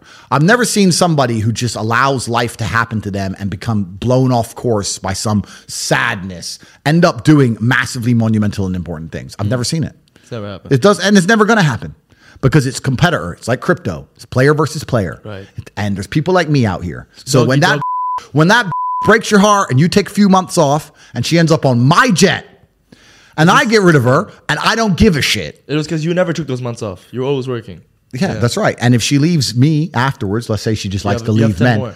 I don't care. Yeah. I'm still working. You're still crying. You can't possibly ever beat me. I will. Int- I will continue to beat you into eternity, as will my bloodline. You will sit and pay the price for the rest of your human years. Even your ancestors above you are disappointed in you, and your offspring for the rest of your lineage will look up and say, "My great great great grandfather was a loser because broke his heart, and now we've been broke ever since." Yeah. That's the reality. But you know what's crazy? Because I feel like your life, the way when you talk about it, it's so much struggle, it's so much hardship. But still, you consider yourself the most luckiest person. I'm absolutely the luckiest man on the planet. Because still now, you still have a lot of hardship. You're getting hit from this direction, from that direction. You know what I mean? So, how do you, first of all, if you could m- mention some of the moments where you were really struggling in your life, where you were really like in threats and you were like really stuck, and how you consider yourself lucky even despite all this. I'll tell you why I'm absolutely lucky. And I, I don't want to give too many details away, but in my previous life, I was certainly living, I knew some very dangerous people. I've done some dangerous things. There's been a few expose documentaries on the kind of things I was involved in previously. I've had attempts on my life. People have tried to stab me. I've had people try to kill me. I've had uh, members of my family a- a- attempts on them. I've had a very certainly difficult life. I don't consider any of the mental stress of this recent Matrix attack anywhere near comparable to the physical altercations and, and things that have happened to me. And this is nothing But but you. the reason the reason I'm the luckiest man on earth is because God has given me endless building blocks to build a superhero. Struggle he's, he- he's given me endless power. He's given me endless motivation. What did we say? Yeah. He's given me endless. I have endless sources of power. I can sit here right now and recall events that will prevent me from sleeping for two to three days. That gives me a superpower that other men do not have. They- uh, want to go to sleep. They're tired. I, I can stop being tired for, for Just days at a time. I can just have a thought. I can remember. I can sit, close my eyes, and use the power of my brain to vividly remember events, and I will not sleep for days. So how You don't can need any drugs. You don't need anything. I, I've never taken a drug in my life. I've never tried cocaine in my life. I've never tried weed in my life ever. wow. I drink a lot of coffee. I smoke cigars, bit of vodka, but I've never tried a narcotic in my life. Wow. So God has given me an endless source of power. And when people come to me and say, "Oh, this happened. I'm really sad," or "My heart broke," or "This bad thing happened to me," I say, "Good, good. Thank the Lord that He's given you this endless source of motivation. You're wasting it." That's your problem, but it's been given to you. Nitrous oxide has been given to you. You just have to use it in the correct way. So I'm the luckiest man in the world because uh, all the bad things that happened to me have given me all the building blocks to become the most fantastic man on the face of the planet. Yeah. You spoke about smoking. So uh, you smoke cigars, right? Correct. Shisha Yep. sometimes. Okay. So, but vaping you hate, right? Correct. Yeah. Yeah. And why is that? Well, she's just tobacco. Yeah. Cigars are tobacco. Right. It's a plant. We basically kind of know what it is. Yeah. I don't smoke weed at all, but I kind of get it's a plant, whatever. Yeah. Right. Um, but it's escapism. That's I'd say I'd say there's a difference. I'd say like I'd say that tobacco is like more like a stimulant, and I'd say that that weed is more of an intoxicant. Correct. Well, the the reason I don't touch any narcotics at all is because, firstly, I was a, a professional athlete and my blood was tested. Oh, I'm now 35 years old without ever having tried a drug ever. Is there any point in starting now? No. Like it's I've lived my whole life without ever trying these things. Why start now? Yeah. Also, when I look at some of the most degenerate, stupid, ridiculous people on the planet, They're all drug users. They're all they all use drugs. It's very. It's not very often I meet a man who's completely head to toe has his life in order and he likes drugs. I a lot of rich people take cocaine. Yes, and I do know them and some of them, but I still think they'd be better without, Without cocaine. cocaine, yeah. You know, that's just genuinely a vice. But if you go to a festival full of brokies, full of peasants and peons, full of people who don't try very hard at life, and they sit there and they idolize these false idols given to them by the Matrix, and they stand in a crowd full of millions of other people like an insignificant peasant Rave. and jump up and down, wow, yeah. Diplo, wow, whoever. Yeah, yeah, just complete peasant mindset. If you look at these people and say, "Do you like drugs?" Guess what they say? I love it. Oh yeah. So so I avoid. I don't want to go anywhere near the peasantry, right? Yeah, so because that's what it is. It's disgusting and it's it's peasantry. So that's why I don't take drugs. And uh, the reason I don't like vape is because I don't think that vape is even remotely natural. Because a tobacco is a plant, okay, cool. But if you manage to put chemicals inside of a little container that tastes like blueberry ice, Yeah. What even is blueberry ice? I don't- I don't- It's not even a flavor. Just It- it's just words. Yeah. And and then you taste it and you go, that does taste like blueberry ice. Yeah. and How they made it. How did they pull that off? I, I can't believe it's possibly good for me. Add in the price that it cost. Add in the fact that it cost a dollar. Yeah. And comes deep from the heart of China. Like you're like, Yeah, you think yeah. they give a shit about the West just puffing away on this petrochemical? They don't care. They're happy. Yeah. So if you're gonna smoke, at least smoke something. You know, it was grown. Yeah. And it's kind of you know. I'd say, you know, like they, they say, I mean, they say the devil you know is better than the devil you don't. Yes. And with with tobacco, I mean, there's scientific studies about what it is. But with, with vape, we don't really know what's the problem. Well, the reason I smoke is not because I'm addicted, because I have an iron mind and I could blink and cure my brain and stop smoking completely. In fact, when I there's certain places I go to in the world where I don't smoke for months at a time, I, I'm not addicted to anything. The reason I smoke is because nicotine is good for your testosterone level. Okay. that's the reason I smoke. I smoke because I like the drug of nicotine because nicotine is actually de- positive. The reason I drink coffee is not because I'm addicted, because caffeine is a miracle drug. Yeah. caffeine It's good is for your heart. Caffeine's a miracle. Yeah. I drink endless coffee, and of course, the Matrix will come along and say too much coffee is bad for you, too much meat's bad for you. They say anything to make you weak and stupid. Ca- ca- caffeine, people don't understand that coffee changed the world. Before coffee and caffeine, we were addicted, not addicted, we were living our lives in rhythm with the sun. We got up when the sun came up, we went down when the sun came down. go against that. With, we didn't go against it very much. With the Industrial Revolution and caffeine, the introduction of caffeine, we now had night shifts, we now had double shifts. Think about this. If a, if a job introduces a coffee break, if a company says, take, stop working and drink this coffee, that's because the coffee you have is worth the time they let you not work because you make up It's for it impacting in a plus some. in a positive That's how powerful it is. And what's actually interesting about me is when I think back, my entire reality is caffeinated. I haven't been awake without caffeine in years. Yeah. I, I drink coffee every single day. So I thought about this and I thought maybe life's better without caffeine. So I took a week off of coffee. Yeah. And there was try it out. zero advantage. I didn't sleep any better. I felt pissed off. I didn't feel like I could focus as well. I was more tired, but I couldn't sleep any better. It was weird. I was just like, this isn't me. Now, obviously, I'm still a hyper competitive individual. I still went to the gym. I still did my work. I'm still the top G. But I didn't feel as good. No benefits. There was no benefits. Yeah. So after a week, I had a cup of coffee and it was like, the miracle is back. It's, The it's, it's, develop a coffee addiction. It's fantastic. There's nothing bad about caffeine. I have 10 to 15 coffees a day every single day and I will do to the day I die. But- and so so to, just to finish off for my vices. I coffee is not a vice. I want the caffeine. Smoking's not a vice. I want the nicotine. These are drugs that I believe are genuinely good for me. The only vice, I guess, is alcohol. And I and although it looks like in some of my videos I drink a lot, that I can drink a lot. I must have the genetic disposition. I can outdrink almost anybody on the planet. I don't truly drink very often. And you don't get drunk. And I, I know I'm a professional. So for me to get drunk, it has to be a controlled, closed environment, or I have to have a security team. Mm. I, I, I, will not get drunk. In open. Uh, never. It's either in my house with armed guards outside, or it's on a yacht, which Very is yeah, it's, it's on a yacht, which is in the middle of the ocean. Or I, it's very difficult for me to get drunk because I don't like to lose control of reality like that. And and nine times, in fact, not nine, nine point nine nine nine times out of ten, if I'm drinking, I either have a weapon on me or somebody next to me does. That's crazy. Yeah. but I think the you know you're talking about coffee, but I'd say the one bad thing was like the problem is the more you have, the the less effect it gives you. So then you, the more you need to have. Well, that's what you think. Right. You think it gives you less of effect, but when you quit it, because but your body builds a tolerance no, it doesn't. To, to it. Nah. I, I stick to the base. I have 10 to 15 coffees every day. That's what I have every day. It's the same number. And I I don't think I built a tolerance to it because when I stopped drinking it, I felt the difference. So I know that it's doing something. Yeah. It does something. I quit. It was only two weeks ago I did this one week no coffee thing. It was garbage.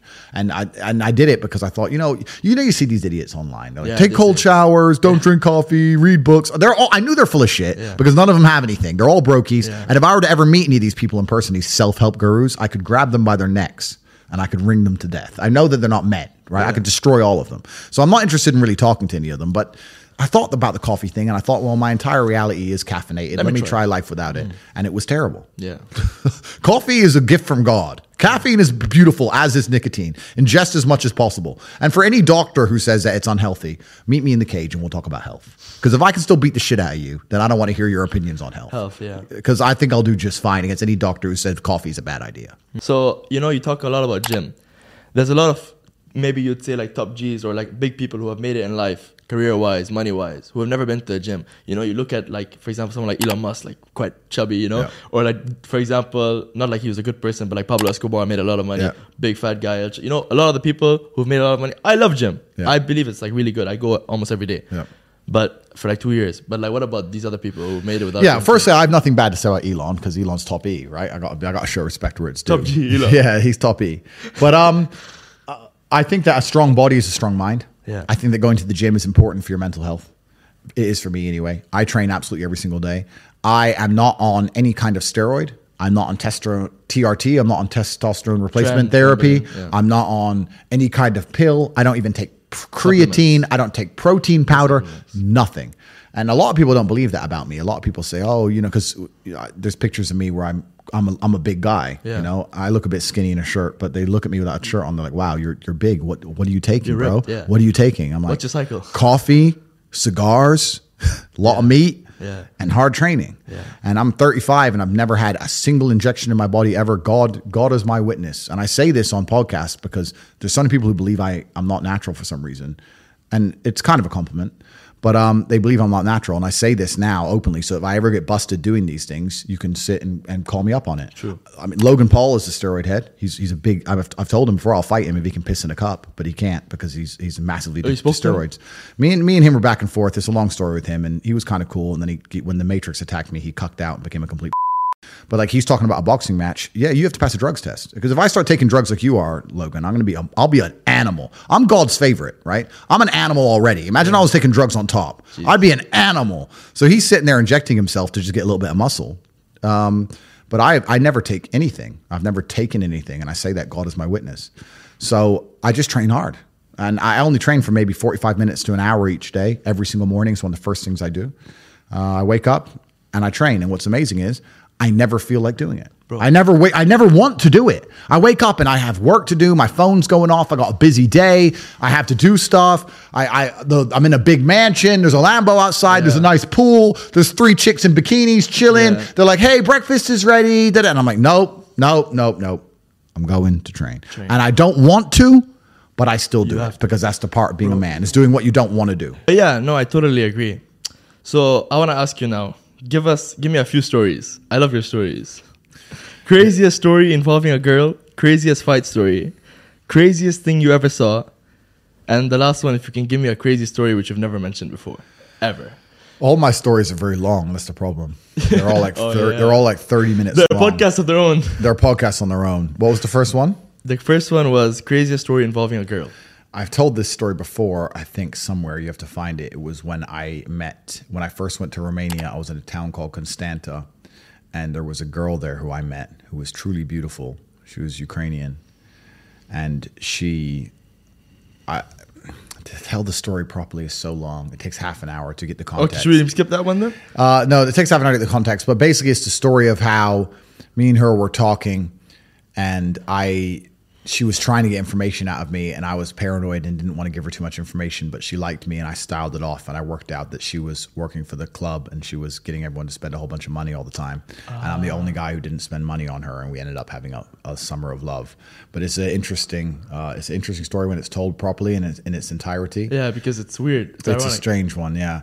And I, I tell you what we should do. We I'll tell the overview of all the five stories, and then we'll in the comments to people who want to hear which story they want to hear the most. I'll do a nice forty-five minute explanation of the story in, depth. So the craziest story involving a girl was her, but she was a very interesting case because it showed the power of female manipulation. In fact, I've changed my mind. I'm to tell the story. So I'm in Constanta, Romania, right? I'm in Romania.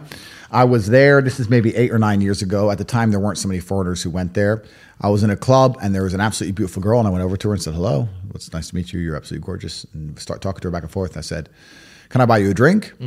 And she said, "Yes, I'd like this uh, bottle of champagne." And at the time, I didn't have the kind of money I had now. So I said, ah, I'm sorry, I'm not going to buy you a bottle of champagne. I don't normally drink champagne. Uh, I bought this. I like beer. Uh, yeah, I didn't say beer, but I styled it off. I said, oh, so, you can't really say that, right? So you have to be smooth about it. It's like, oh, champagne. We should enjoy a bottle of champagne together one day, but I'm about to leave. I just want to come say hello. So we'll do it sometime in the future. I, you have to be smooth about these things. James Bond, right? Take. Because I didn't want to buy a Man, $1,500 bottle of champagne. Yeah. Um, so I styled it off, got her number, left. We're texting back and forth. She seemed like a really nice girl. Absolutely and utterly beautiful. My standards are ridiculously high because I'm not a peasant like everybody else. I, I I'm only associating with women. I heard only highest. blondes. I can have anything I want, and I kind of like when they all match. So um, I I live with very very high standards. So she's truly she was truly beautiful. The next day, I met her. We had lunch, and again, uh, she tried to kind of hint at this drink, and again, I, I styled it off. That night, I saw her on another man's table, and they were buying all this champagne, and I was kind of a little bit annoyed because I ca- thought I bagged a, like a really Yeah. beautiful girl, and thought she she's now on this table, and she's all the champagne's coming. It's like whatever it is, what it is. I left it. I still text her a little bit back and forth. And it became this running joke. She was like, "Why won't you buy me a, bo- a single bottle of champagne? You're a man. Why won't you buy me a bottle, single, single bottle of champagne?" And she was also in, asked. She was quite inquisitive. She was like, "So what's your job? What are you doing here?" She was trying to ask me lots of questions, and I wouldn't answer any of them. I'd always style it off with a clever answer. Yeah. Like, "What do you? What's your job?" It's like, "Oh, I'm a priest," or blah blah blah. So um, yeah, we ended up becoming really good friends throughout the summer, and eventually she came open to the fact that she's there specifically to make men spend money, and she had a script. And she said, "You're the only." When she she'd drunk a little bit of champagne that night. To be fair, she was a little bit drunk. She said, "You're the only man I've ever met She who opened didn't." up. Yeah, you're the only man I've ever met who didn't follow my script, Andrew. I said, "What's the script?" And she showed me in her. It was Facebook at the time. She showed me in her Facebook inbox. The man would get her number. They'd meet the next day. Then after about two or three dates, she'd say, "I can't fall in love with somebody who lives far away. Last time I've only been with one man in my whole life. Last time I was with a man like this, my heart was broken." And she'd copy and paste this long message. The guy would start begging for her back. She would wait about a day and a half and then hit him back and go, "Okay, I'll come meet you, but I don't want to come my own because it's too. It's I'm falling in love with you. I want to bring some friends, and we'll go to this place." And they'd go and spend more money on more girls, more champagne, more more more meals, and it was just script, and every man was falling for it in exact order, and it was Every copy time. and paste messages, and every single dude fell for it, just Same chasing this girl, promising her anything, taking her and all her friends to whatever place she needed to go that day for the commission. And she, this is like eight nine years ago. And she said she was making like twenty to twenty five thousand dollars a month in commissions. And she's some Ukrainian chick. She's like nineteen. Like her bought her family a house, Wow. but like like like literally in, like enriched her family Top off the G back. Yeah, top G. Yeah, she was absolutely amazing at manipulating, but it just showed how stupid men were. Every single man was falling for the same trick, all of it, head to toe. And uh, after that, we, we got a bit closer, and she was uh, we we fell in love, let's say. And it was kind of funny because uh, we spent the whole summer together. I never bought her a drink. I never bought her one. No it became a thing where I said, "I'm not buying you a thing." Because you don't want to be one of those guys. tap water only. So I was like, I'll get you tap. You want tap water? And she was like, oh, and made a big So joke you of it. a joke, she yeah. she was buying the drinks because she had she had, she had more money than me. So um yeah, that's the one of the craziest stories involving. But you have girl. to stand out. So they just want someone to stand up. I think it's yeah. I mean, there's there's it was going on for weeks. There's a lot of nuance to it. Yeah. Um, I'm not saying There don't. some- I'm, I'm not saying don't buy girls drinks. In fact, uh, if I meet a girl now and she wants a drink, I'll certainly buy her one. It was just a very unique scenario, unique circumstance that kind of led into a Mm. Yeah. story. But the night I was the night she was going through those Facebook messages, it was crazy how quickly and instantly men will simp and beg and cry over a girl they've known for three days, promising, Yeah. "Oh, we're gonna be special. I'll take care They of you." They think she's the one. Da-da-da. Yeah, bro, it's crazy. Do you believe in the one? I don't. I think it's just compromise. Yeah, every I, I there's I don't think there's ever going to be one person on the planet you're truly compatible with. I think there's going to be you know a few, and uh, if you have your life in order as a man, truly and completely in order, then you're compatible with a lot more people. I think that if you're a man and you're struggling to find somebody you're compatible with, that's probably because you're a degree you're a loser. If your life's in order, then you're compatible with with a lot of women. Like me, me for example. I don't need a woman to mother me. I don't need a woman to motivate me, to tell me to stop playing video games. I don't need her to do anything for me. I need her to be happy, uh, positive, protect my spirit, pray for me. Mm. Maybe little things, make me a coffee, some kind of small gesture. But my money's right, my motivation's right, my life is right. And if she is associated with me, by proxy, she's gonna have a fantastic life. I can't fly on my jet and put her Alone. on an easy jet. Yeah. Like she's gonna end up on jets, she's gonna end up in the five star hotels, she's gonna end up not having to worry about money, she's gonna end up in the best restaurants. Yeah. By proxy, she's gonna have a very fantastic life. So you'll you'll find that if your expectations of a woman are for her to be happy and you have a lifestyle that makes her happy, a lot of women are pretty happy, Yeah. and you get along with basically all of them. It's kind of um, it's kind of amazing how that works. It only it takes a very special type of character to still be dislikable in those kind of scenarios. Mm, yeah. Whereas if your your life is less perfect or your reality is less impressive, then, boring or- then yeah, then you need a girl who's happy to be bored or ha- and then it becomes harder. you Yeah. know? But I, I don't have any of those problems. Uh, craziest fight story. It could be street or in the ring. Yeah, I can't I can't tell the story of uh all right, I'll tell I'll tell a very rough, rough version of it. Um, It's exclusive. yeah. I'm to miss a lot of details. I was about 24, I think. And I can't say why, but I had a problem with this guy and uh, we were arguing. Sorry, wait. Was this during the kickboxing time? I was kickboxing, yeah. Okay. But I was also kickboxing doesn't make money like boxing, right? When you're kickboxing, this is I was world I was like one time world champion. You're making like 30, 40, 50 grand a fight, but you're fighting like twice a year and it's it's it's yeah, I mean towards the end I was getting 5 6 fights a year and I was doing better, but when you're fighting like twice a year and you have to pay your coach and your taxes, you're living in London, you're not rich. So I was making some money on the side and I had a, a disagreement with this guy and we were kind of texting back and forth and uh, he stopped replying to me. He totally stopped replying. Cold. That was it. And I was like, okay. And I texted him a few more times and he, he totally stopped replying to me. And about a week and a half later, when I was walking to my car, he tried to stab me. I was walking to my car. Even to this day, if I walk to my car at night, especially if it's raining, I I uh, I panic a little bit. PTSD. Uh, yeah, a little bit. I was walking to my car and I heard footsteps behind me. This is one of the reasons I hate headphones. And I, anyone I see in headphones is a fucking idiot because they you are so killable with headphones in. You think you look cool with your AirPods in. I can sneak up behind you with a chainsaw, you dummy. Like anyone who anyone who has AirPods or headphones in is a soft target. Just distracted. I heard it first. I heard feet moving quickly, and as I turned, I've got a scar here on my hand where you can see the blade Oh, in my hand. I, I turned and I took the blade in the hand, and uh, if that was my neck, I'd be dead. Had you had missed that hand, he had had his hand made in a different position. Yeah, I, I could have easily died. Um, Oh my I hit him, but it was sloppy. I'll, I'll admit it was a bit sloppy. He wobbled. He took a step back, but now we're facing each other. But because I was bleeding so much, because my finger basically came Yeah. off, because I was bleeding so much, I thought I'd been stabbed properly, okay. and I ran.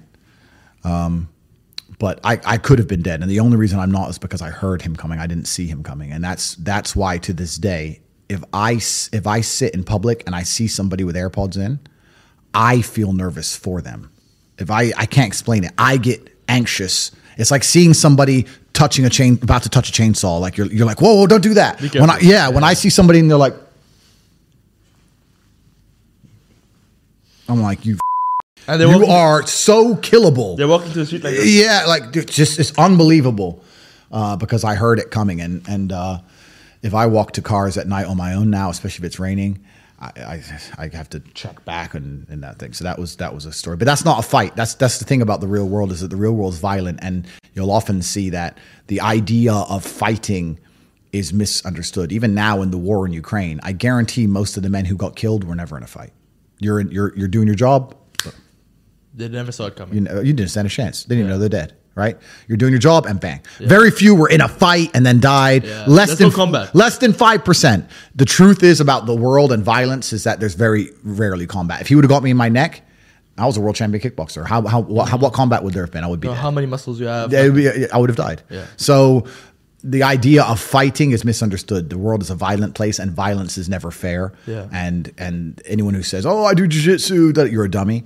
Because if somebody wants you dead, they will kill you. They will kill you. And I'm lucky there was only him. You know, like nowadays they come in groups of ten, and then then you die. Yeah, 100%, That's it. you You will die.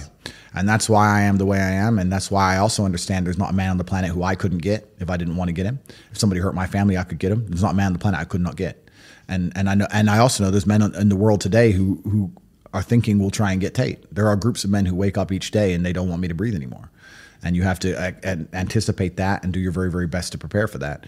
The world is a is a dangerous place. The world is a dark place, and there are people out there that that are evil. And I don't think many people are actually understand how truly evil some men can be. Um, it's inside of us, and yeah, that's my fight story. But I don't I don't like the idea of fighting, especially on the street. I will do my absolute best to avoid and de-escalate. And if it gets past the point of de-escalation, then it goes to pure violence for me. I don't believe in fair fights. I don't believe in, uh, hey, bro, see you outside. I don't believe any of that shit. I'll pull the strap and just just end all. I'm not playing games with anybody because it's winners. It's winners and losers. Yeah, exactly. Honestly, you're. Yeah. So one of the most recent interviews you did, it was got very heated. It was like uh, the Piers Morgan interview. Yeah. And you know a lot of those clips are going viral. Um, I feel like it was a complete like very well, very unorganized. Yeah. He never let you speak. Yeah. So, what are your thoughts on that whole thing? Because that's like the most rec- recently, like the biggest thing you've, the biggest. interview Yeah, it was an attempted uh, character assassination. 99.6% of all of the comments on the video are positive for towards you. me. Commentate W. Yeah, commentate W. So 99.6%, I know that because the War Room analyzed it. So it was a PR win. Uh, I was deliberately softer than I could have been. I could have destroyed him. But the Matrix is looking for new reasons to attack me, and I'm not going to give them rope to attempt to hang me with. So I knew that that was a Matrix led Because I attack. noticed you were very silent. Yeah, I was. I, it was a matrix led attack, and I was. I adjusted accordingly, and it turned out to be a massive PR victory for me. Yeah. So thank you very much, Piers Morgan. I You win. did it well. I win. Yeah, you won. why would you? That's why you agreed to do it, right? You know you. I knew it was a trap. Yeah. Yeah, I knew it was a setup. Of course. Like your dad said, I you I let their lies. Yeah, I allow manipulation to find out where my enemy wants me to go. Then I use my mind to break the trap and punish the perpetrators. That's another one of his quotes, and he's absolutely utterly right. I, I still do that to this day. I'll sit and watch the news head to toe. I'll watch it. Ah, new variant. Ah, be afraid of the new variant. I need 17 injections. Okay, let me see here. Let me let me watch this head to toe. I'll watch all of it. I'll understand. I allow manipulation to find out where the enemy wants me to go. That's what they want you to think. And because if you don't know where they want you to go, you might end up there on accident. And you don't know where you should be on the other side. Correct, right? If you completely ignore the enemy's attacks to manipulate you, you might end up where they want you to be on accident. Yeah. Right? So I watch it. Where what do you want me to believe? Let me watch it. Mm, Okay, I understand. This is what you want. Okay. Bullshit. Next. I'm Not like- doing that. I'm the opposite. Completely. You have to allow them, allow manipulation to find out where your enemy wants me to go, and then use your mind to, to break the trap. So I, I allow people to try all the time. So I can understand their aims and goals very, very effectively. I have to understand exactly what they're trying to get out of me so that I can make sure that they fail. Yeah. So, you know, we talked a lot about your dad on this podcast, and you've talked about him a lot. But about your mom, how, what role did she play in your life? My mother's a fantastic mother. Yeah, Yeah. she was. She's still- she's still alive? Still alive. You yeah. still see her? Yeah, absolutely. Yeah, I take care of her. She's rich now. Yeah. I, I send her money and she panics. She's like, "It's too much." Oh, she has like a panic attack. I'm like, "Chill, buy a Lambo." um, yeah, she uh, she's good. She was a good mother. How does she feel about where you are now with all this, commo- like commotion? she's enormously proud of me. She always knew I'd end up here. You know, I remind her of my dad. She knew who I was going to be. Revolutionary. Yeah, but she's always she was enormously proud of me. But she doesn't ever give me any kind of advice in any way. No. um, I'm the man, right, of the house. I'm, the, I'm I'm old and big enough now. She doesn't call me really with, "I think you should," or it's very much like, Moral support. uh, "Yeah, I'm. Are you okay? Yeah, top G. Don't worry about it. I got it. Okay. I hope you know what you're doing. I know what like I'm you doing. You would never, in any case, you would never like show her any like weakness or any like. You'd just be like, Yeah, I mean, uh, she she I love my mother with all my heart. She has no guidance she can possibly give me. She's an old lady. Yeah. What can she tell me about the realities of Earth and violence? And tr- I'm glad she's been shielded from all those things. She doesn't know anything. She just knows that her son is monumentally successful, and uh, I don't want her to ever be worried. I didn't even tell her when this happened. I don't want her to worry about me. I want her to just live a happy experience. I think that's one of the big differences between men and women. When I was saying earlier about how men need struggle and happiness doesn't matter, I'd actually argue the contrary for women. I think that women who are not happy are not very feminine and that they become masculinized and bitter. And I think it's important for a woman to live a happy reality. I think women should be happy. I think that their job inside of a relationship with a man quite often is to be a beacon of light and to be sunshine and to be a cheerleader. With me in my life, the only way a woman can truly support me is to be constantly positive. I'm, I'm, I'm fantastic at everything. I can't meet a woman who can do anything for my life besides when I come home pissed off. She's like, a hey, smile." yeah, a smile. You know, like, like, and being positive as a female is an extremely feminine uh, quality. so and you, you don't want. Sorry, sorry. You don't want females that like that like too much. Like, would you, would you say like you like a female that like challenges you mentally or? but they can't. Yeah. no, but I mean like ask you questions or like. Uh, no, I'd love to have a conversation with, with my partner about interesting things. I love to talk about things, sure. But my life is too complicated for me to come home to my woman and ask for help. Of course, yeah. Uh, my life is far too complicated and large. I can't come home to a woman I'm dating and saying, this man tried to kill me. She'd go crazy. What, what's she gonna do? Go kill him? What's she gonna do? Like, she ain't. She, she's just. She ain't gonna know what to do. Or I can't come home and talk about the things I talk. They'll be like, "What? what are you talking about?" And then My they're gonna unmatched what? yeah, then they're gonna panic. Yeah, and so then, then right, it's better if I come home and the man's tried to kill me and they say, "What happened to you?" And I say, "I don't want to talk about it." And, and they're just like, "Oh, I'll take care of you. Do you want Yeah. coffee? Do you want tea?" That's better, right? Makes so.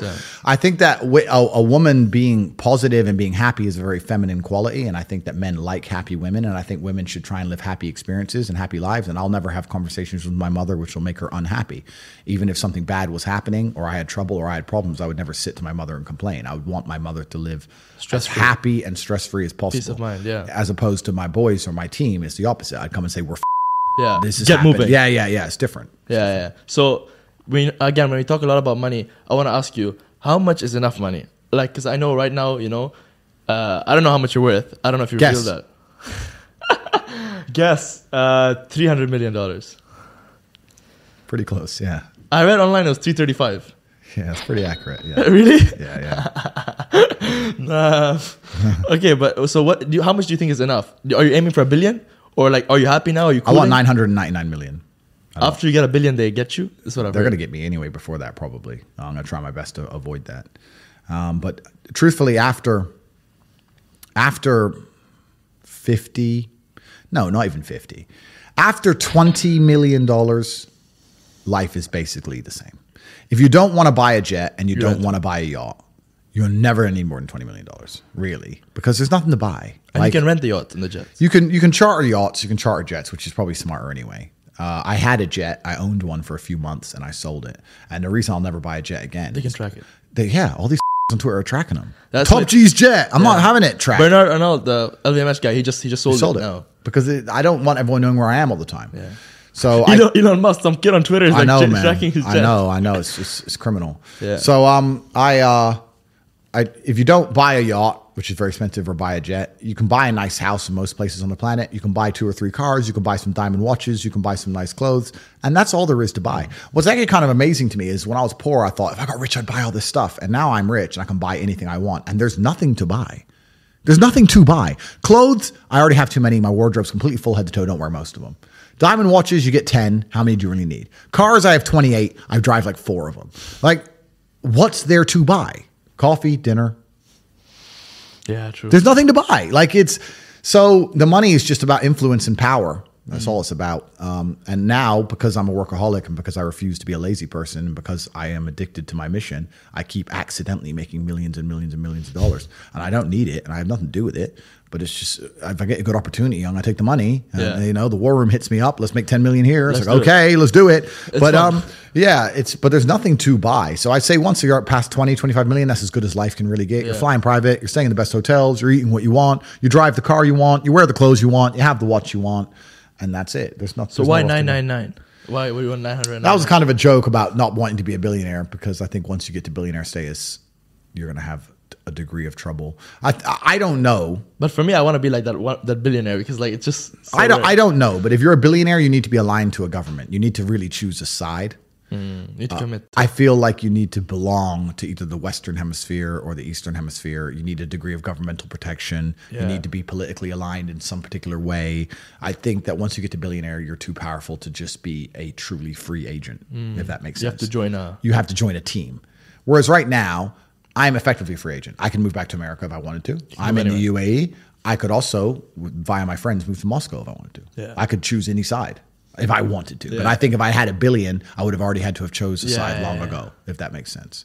And that Like ma- all the all the big Russian billionaires right now, they're freezing their bank. They're, Yeah. because they're all billionaires. that's what I mean. So uh, you need to have. But have they frozen all your banks? Like, where's your money now? yeah, when when Hustlers University, when the Matrix was attacked, I did have a bunch of bank accounts frozen. Yeah, Huh? I did have a bunch Oh, of bank another accounts all frozen. frozen. Yeah, not but not obviously I can't say on the podcast how my my infrastructure Ah, works. okay, okay, but okay. there were some accounts in my name which were frozen. You lost a lot of money? Nine, ten, something. Nothing. One lunch. Chump change.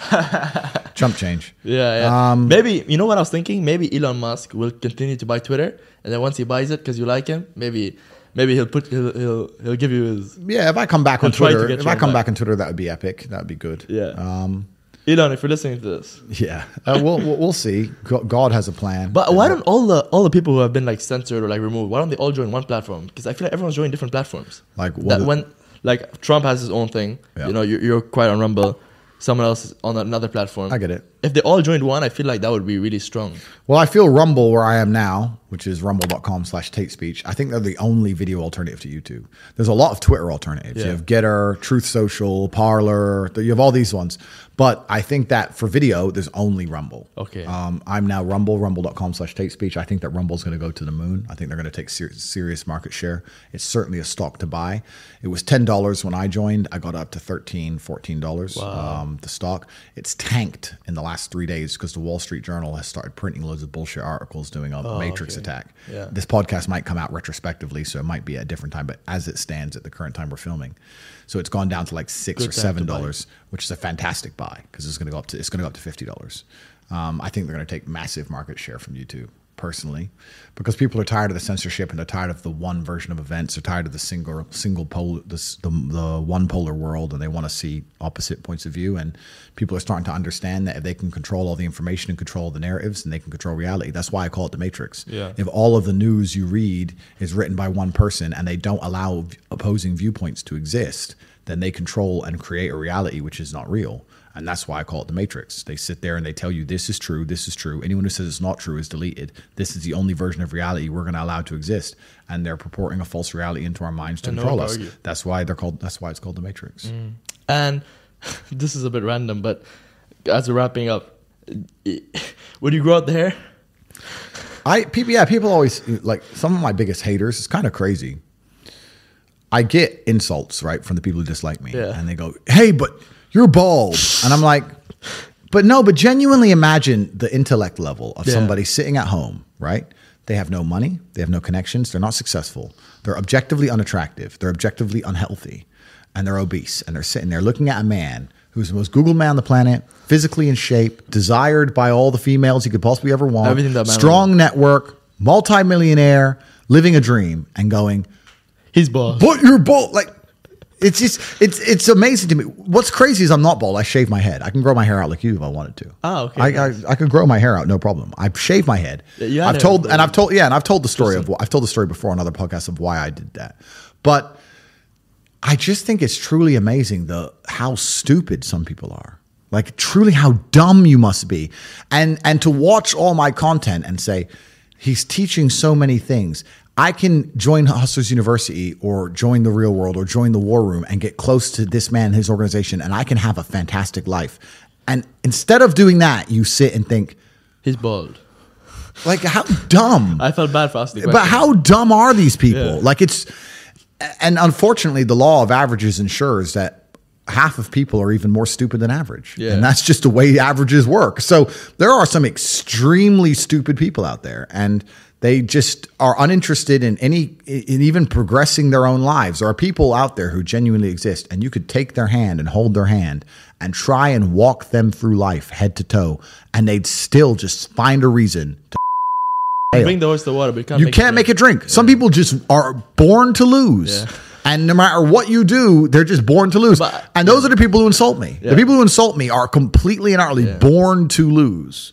But do you think that these people who are like less intelligent are like more happier? And I think I feel like intelligence sometimes it's and people have spoken about this who are like fast intelligent, where it's like the more intelligent you are, the sadder you will be and the worse your life will be. Yeah, they say ignorance is bliss.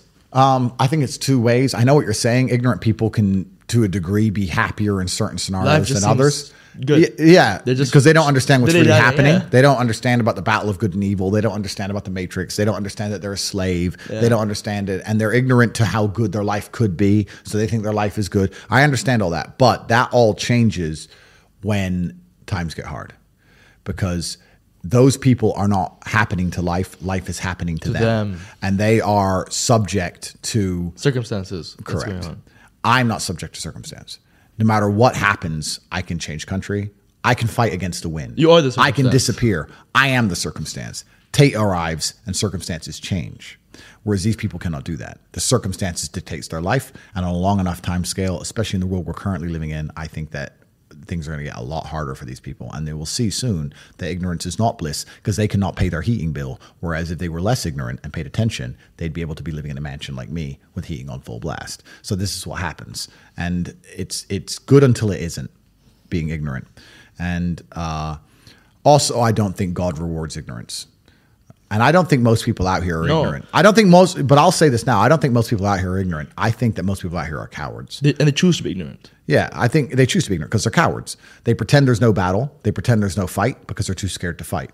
But most people out here understand everything I say is true. Most people out here understand that there's the the shaitan and evil is being forced upon the the youth of the children, uh, being youth of the world, and they're trying very hard to destroy society at a fundamental level, and they want to enslave all of us. And I think most people know that, but they're just too scared to say it and too scared to fight against it. So they pretend they don't know it because they are cowards. Ignorance is not our problem. Cowardice is our problem. And I'll say one thing this battle that we're currently embroiled in is not a battle that anybody can avoid. When God and Satan themselves decide to fight for the morality of humanity as a whole, it's a monumental fight, which is one of the largest fights that has ever taken place anywhere in the known universe. And it's not something you can just hide away from. You can't be an ostrich and put your head in the sand and ignore the two titans of good and evil fighting. You have two choices. Either you understand what's happening in the world today and you're on the side of good and you're fighting against the matrix, or you've accepted all the matrix programming to pretend that there is no battle and then by extension you're going to end up fighting against your own mind and you're going to be in a fight either way your mind's either right and you're fighting externally against the enemy or you've accepted the matrix programming and you're sitting there fighting against your own depression your own anxiety struggles. fighting against your own struggles inside of yourself you're going to fight anyway there is no way to avoid this. So you have to make a decision. Do you want to have control of your own mind and control of yourself and fight for God and fight on the side of good against evil? Or do you want to accept the evil programming, fall down a, a hole of degeneracy and fight against yourself and self destruct and implode? That's your choice to make. But I think the intelligent choice is to fight against well to fight against evil. Yeah, no, but definitely, I definitely think that was right. And um, on a last note, like, um, I wanted to ask you actually, real quick, uh, two questions. Sure. One about the tattoos, Yeah. if you could explain them. Yeah. And number two, um, I heard you. I well, I saw some videos that you dabble into making some music. Yeah. I mean, it was funny. You want to comment on that? Yeah, so I have one tattoo. It's a snake. It comes down here. It's a snake. And we have like a Japanese samurai mask. I'm the cobra. The mask is like my father guiding me towards battle. That's what this tattoo was. I had it done in Thailand quite a long while ago. While he was alive. Yeah, yeah, yeah, he was alive. It took me three three 12 hour days. It was pretty boring. I just sat there and drank Chang. Just drinking Chang, getting my tattoo. When it was over, I never even put any cling film on it, nothing. I just went straight, started jumping in the pool, jumping in the ocean, riding motorbikes. So I just left it totally, was fighting. I was fighting with it. Everything was totally fine. So that was that. Music, yeah, I was messing around with music for a while. That, that whole, I only did that because I knew a guy who wanted to be a musician and I'd meet him and say, "How are things going?" He'd go, "Bro, nearly finished my song, gonna finish my album, and we're gonna make a lot of money." I was like, "Cool." Six months later, I'd see him. How's things? Hey, bro, almost done with the album. I was like, "It's been six months, an album." Yeah, but you don't understand. You got to mix the track. It takes time. Mixing a track. That uh, okay, we have computers. What ten minutes? Okay, okay, two two days. It's been six months, bro. Like, and I'd sit to him and say, "It can't take this long. You're just smoking weed. You're not working." And uh, he's like, he's like, no, you don't know, you don't know. So I thought, okay, I'll make a track. So I made a song. I wrote some lyrics and hit a guy up, got a beat, got a mic. I know I'm not talented. Yeah. Talked, blah, blah, blah. I made a song in two and a half hours. And I started releasing these songs I made in two hours. And it was just to spite that guy, just Yeah. to teach him a lesson about how speed works. It's funny because obviously not because of my musical talents, but because of my influence everywhere else. I got millions of views on my videos. Yeah. So I beat him. so it's like, how many views you got? How many views you got? Yeah. Zero. And it's not not because the songs are good, not because I think I'm a musical genius, but because Tate. because I'm Tate. But uh, yeah, they're like an hour, Yeah. two hours. I threw them together, and it was just a lesson in speed to to make sure that I wasn't making any mistakes. When he was telling me it genuinely took months, I knew he was wrong. But the only way you truly know is to do. So I was like. This, this has to be a lie. So I made a song in two hours. I made a video in three hours, and boom, boom. For, from 9 a.m. till 1 p.m. Bang, millions of views, done. And he's still talking about his album. He's probably still talking about it today. It's probably, doesn't, probably doesn't even exist. Comes Be out ready. tomorrow. Yeah, be ready. It's coming. Yeah. My life is gonna change. Yeah. Well, what is like an like a good a day in your life look like? What are your daily habits that you do to make your day good? Do you meditate? Do you do affirmations? No, I don't meditate. I don't do affirmations. Um, may, maybe I meditate a little bit as I fall asleep. Maybe, But I it's don't- not like a, s- uh, a conscious decision. No, I wake up, I check my phone. I go through my phone for about half an hour. I then go and I start training. As I train, I stay on my phone in between sets. I train every day You're always online. I've noticed that. When I talk to you, you're always online. Permanent. You reply second. permanently. 17 hours of screen time a day. Oh wow! Can we see your screen time? 17 hours a day. I can't show my phone, bro. okay, okay, never mind. but 17 hours of screen time. I a believe day. you though. Yeah, yeah. that's crazy. Yeah. So uh, if I'm awake, I'm online. Yeah. Uh, I'm a phone addict, I guess you can call it, but that's where all the important things happen. Yeah. I have an empire. Need I have an empire that spans across 25 countries. Like I'm, I'm on my phone. I know that for peace of mind, I should use my phone less. I don't want peace of mind. I want chaos. You and want war. conquer. I want to conquer the earth. Yeah. Genghis Khan did. Genghis Khan did not want peace of mind. Yeah. He, if he did, he would have stopped. I don't want peace of mind. I wake up, I train, I stay on my phone, then I begin working.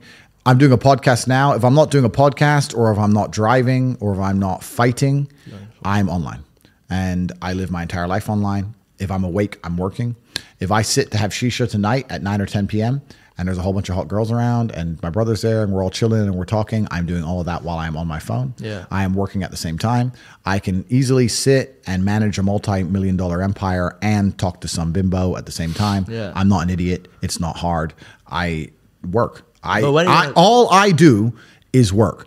All I do is work. I don't know how else to say it to you. Uh, People people meet me and they're like, "I'm surprised. I thought you'd be like. I'm surprised how like quiet you are and you're just working." Correct. I have a very very large and vast empire across huge swaths of the world and different industries.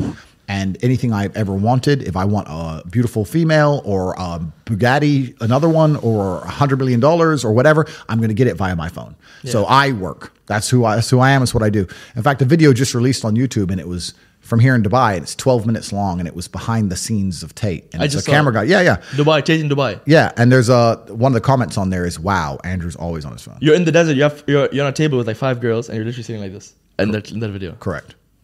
I work. If I'm a, if I'm awake, I work. From the second I'm awake, first thing I do is check my phone. And the last thing I do before I close my eyes, I'm on my phone. I am working. Yeah. That's all I do. And you run on like very low sleep hours, yeah? Very, I, I probably sleep four to five hours a night. I don't necessarily recommend that. I know some people need more. It's actually interesting. I, I sleep like four to five hours a night, maybe average for like a week and a half, two weeks, and then I'll get to a point where I just need to sleep for like 15 hours. Wow. And I'll sleep a bunch, Yeah. and then I'm back. You catch up, yeah. And then I'll go, I'll go to bed at three. I'm back at up at eight. Go to bed at four. Up at eight. da-da. And then, but after a few weeks, I'm like, okay, I need like a day where I sleep. Um, and I put my phone in airplane mode so that people, when they're messaging me, they know I'm not getting it. Because Yeah. if, if, if, they- if they're coming, if they're coming through and I'm not replying, people panic. Yeah. That's how much I'm on my phone. Jesus I'm on my phone so much that if messages are being delivered and I don't reply within 10 minutes, people start panicking. Is he okay? Have, have they got him? Have they got him yet? Christ. You know, because there's people trying to get me. So Yeah. I have to put airplane mode, which doesn't really fix it because I guess if they do get me, it might be the day my phone gets busted. I don't know. But it's kind of a thing I do for the people who care about me. But uh, yeah, I work. I work. That's why no one's ever going to beat me. Uh, there's a, like there's a whole bunch of other people and like gurus and self help coaches and these people online. None of them have been through the things I've been through. Most of them are still kids. Like I don't I don't even know how old you are, and I state I'm this- 20. Okay, twenty, perfect. So I state I state this with absolute respect. You don't know shit about life till you're thirty. You just don't. You haven't lived enough. Mm. Yeah. You can be smart, but you can't be wise. Yeah. Anybody who's taking advice from a 25 year old on the internet, you're a dummy. Because at 25, I was stupid. That's why I'm not giving you advice. I'm interviewing you. Correct. But at 25, I was dumb. And I'm the smartest man on the planet. So, like, if you're sitting here and you're watching some guy's videos and just Google his age, don't listen to none of these people, right? They can have opinions, they can be entertaining, they can interview others, Yeah. they can give their insights, but also keep in mind they are still young, right? As yeah, as a man, it takes a long time. You have to go through a bunch of crap to, to learn things. Pain. Exactly. So nobody nobody can outwork me. Nobody can outcompete me. Nobody has a network like mine. And we're talking about me doing 17 hours a day. I have thousands of people on my work schedule. Like I have a hundred, I have a hundred people who work for me directly. I have thousands of people inside the war room and 170,000 people inside of HU who, if I were to send them a message, would do it. People I know, how do you conquer the algorithm? How do you do this? How do you do that? The number of hours of work which is done per day in the name of Tate is immeasurable. It's it's it's, it, it, it's incalculable. It's five thousand people. Well, it's, well, let's do the math. Five thousand very competent men doing seventeen hour days in the name of Tate. You, no one's ever going to beat me. The internet is mine. I own it. You go on TikTok for 10 seconds, it's me. It's Tate Talk. It's the same with Instagram Reels. It's all mine. There's no competition. Nobody, doesn't matter how big your ad spend is, doesn't matter what marketing agency you go to, you will always lose to me for eternity until the day they finally put a bullet in my head. I own the world. And I will continue to own the world. All of it is mine. And, and, and anyone who thinks that I get to the top and slow down is a fool because I do the absolute opposite. I will crush all of my competition for head to toe. Uh, there isn't even any competition. There's nobody on my level. And I'm still outworking all of them. Yeah. But when will you stop the work and take a step back? I don't Enjoy- want to. I don't want to. I don't want to. No. I, I, that, and that's my competitive advantage. I don't want to do that. The enjoyment for you is the work, not the. Completely. Other people are like, oh, I've, I'm here now, so I can now go on holiday. Mm. I can now. I don't want to stop working. I don't want a holiday. I don't want to relax. Is this relaxing? I'm I'm gonna try and relax for the first time in my life. We'll do this here on live on the podcast. Ready? Yeah. Ready?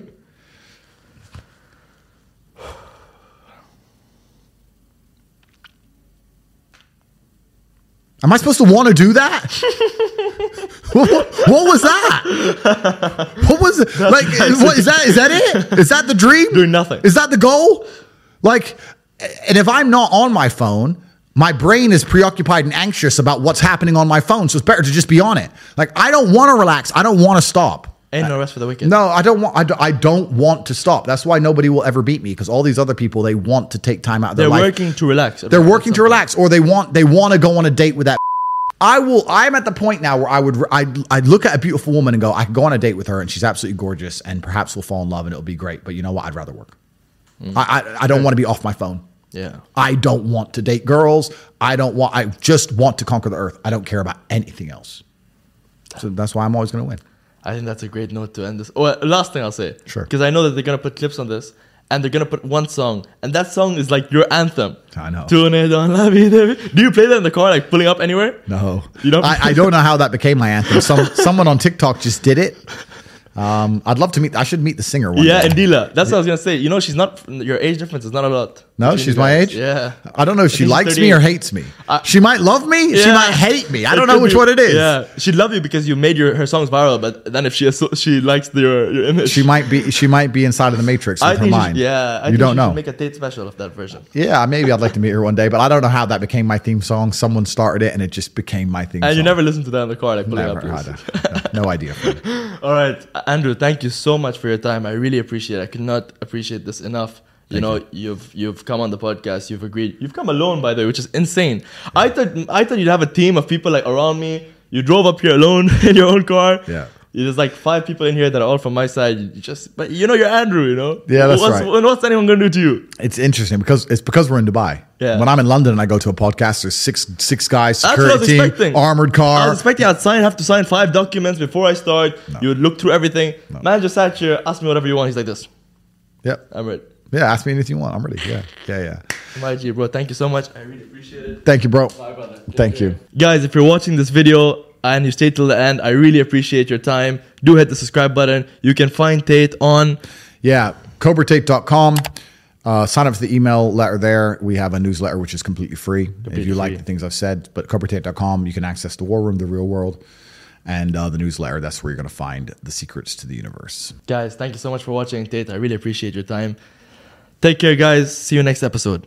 Peace.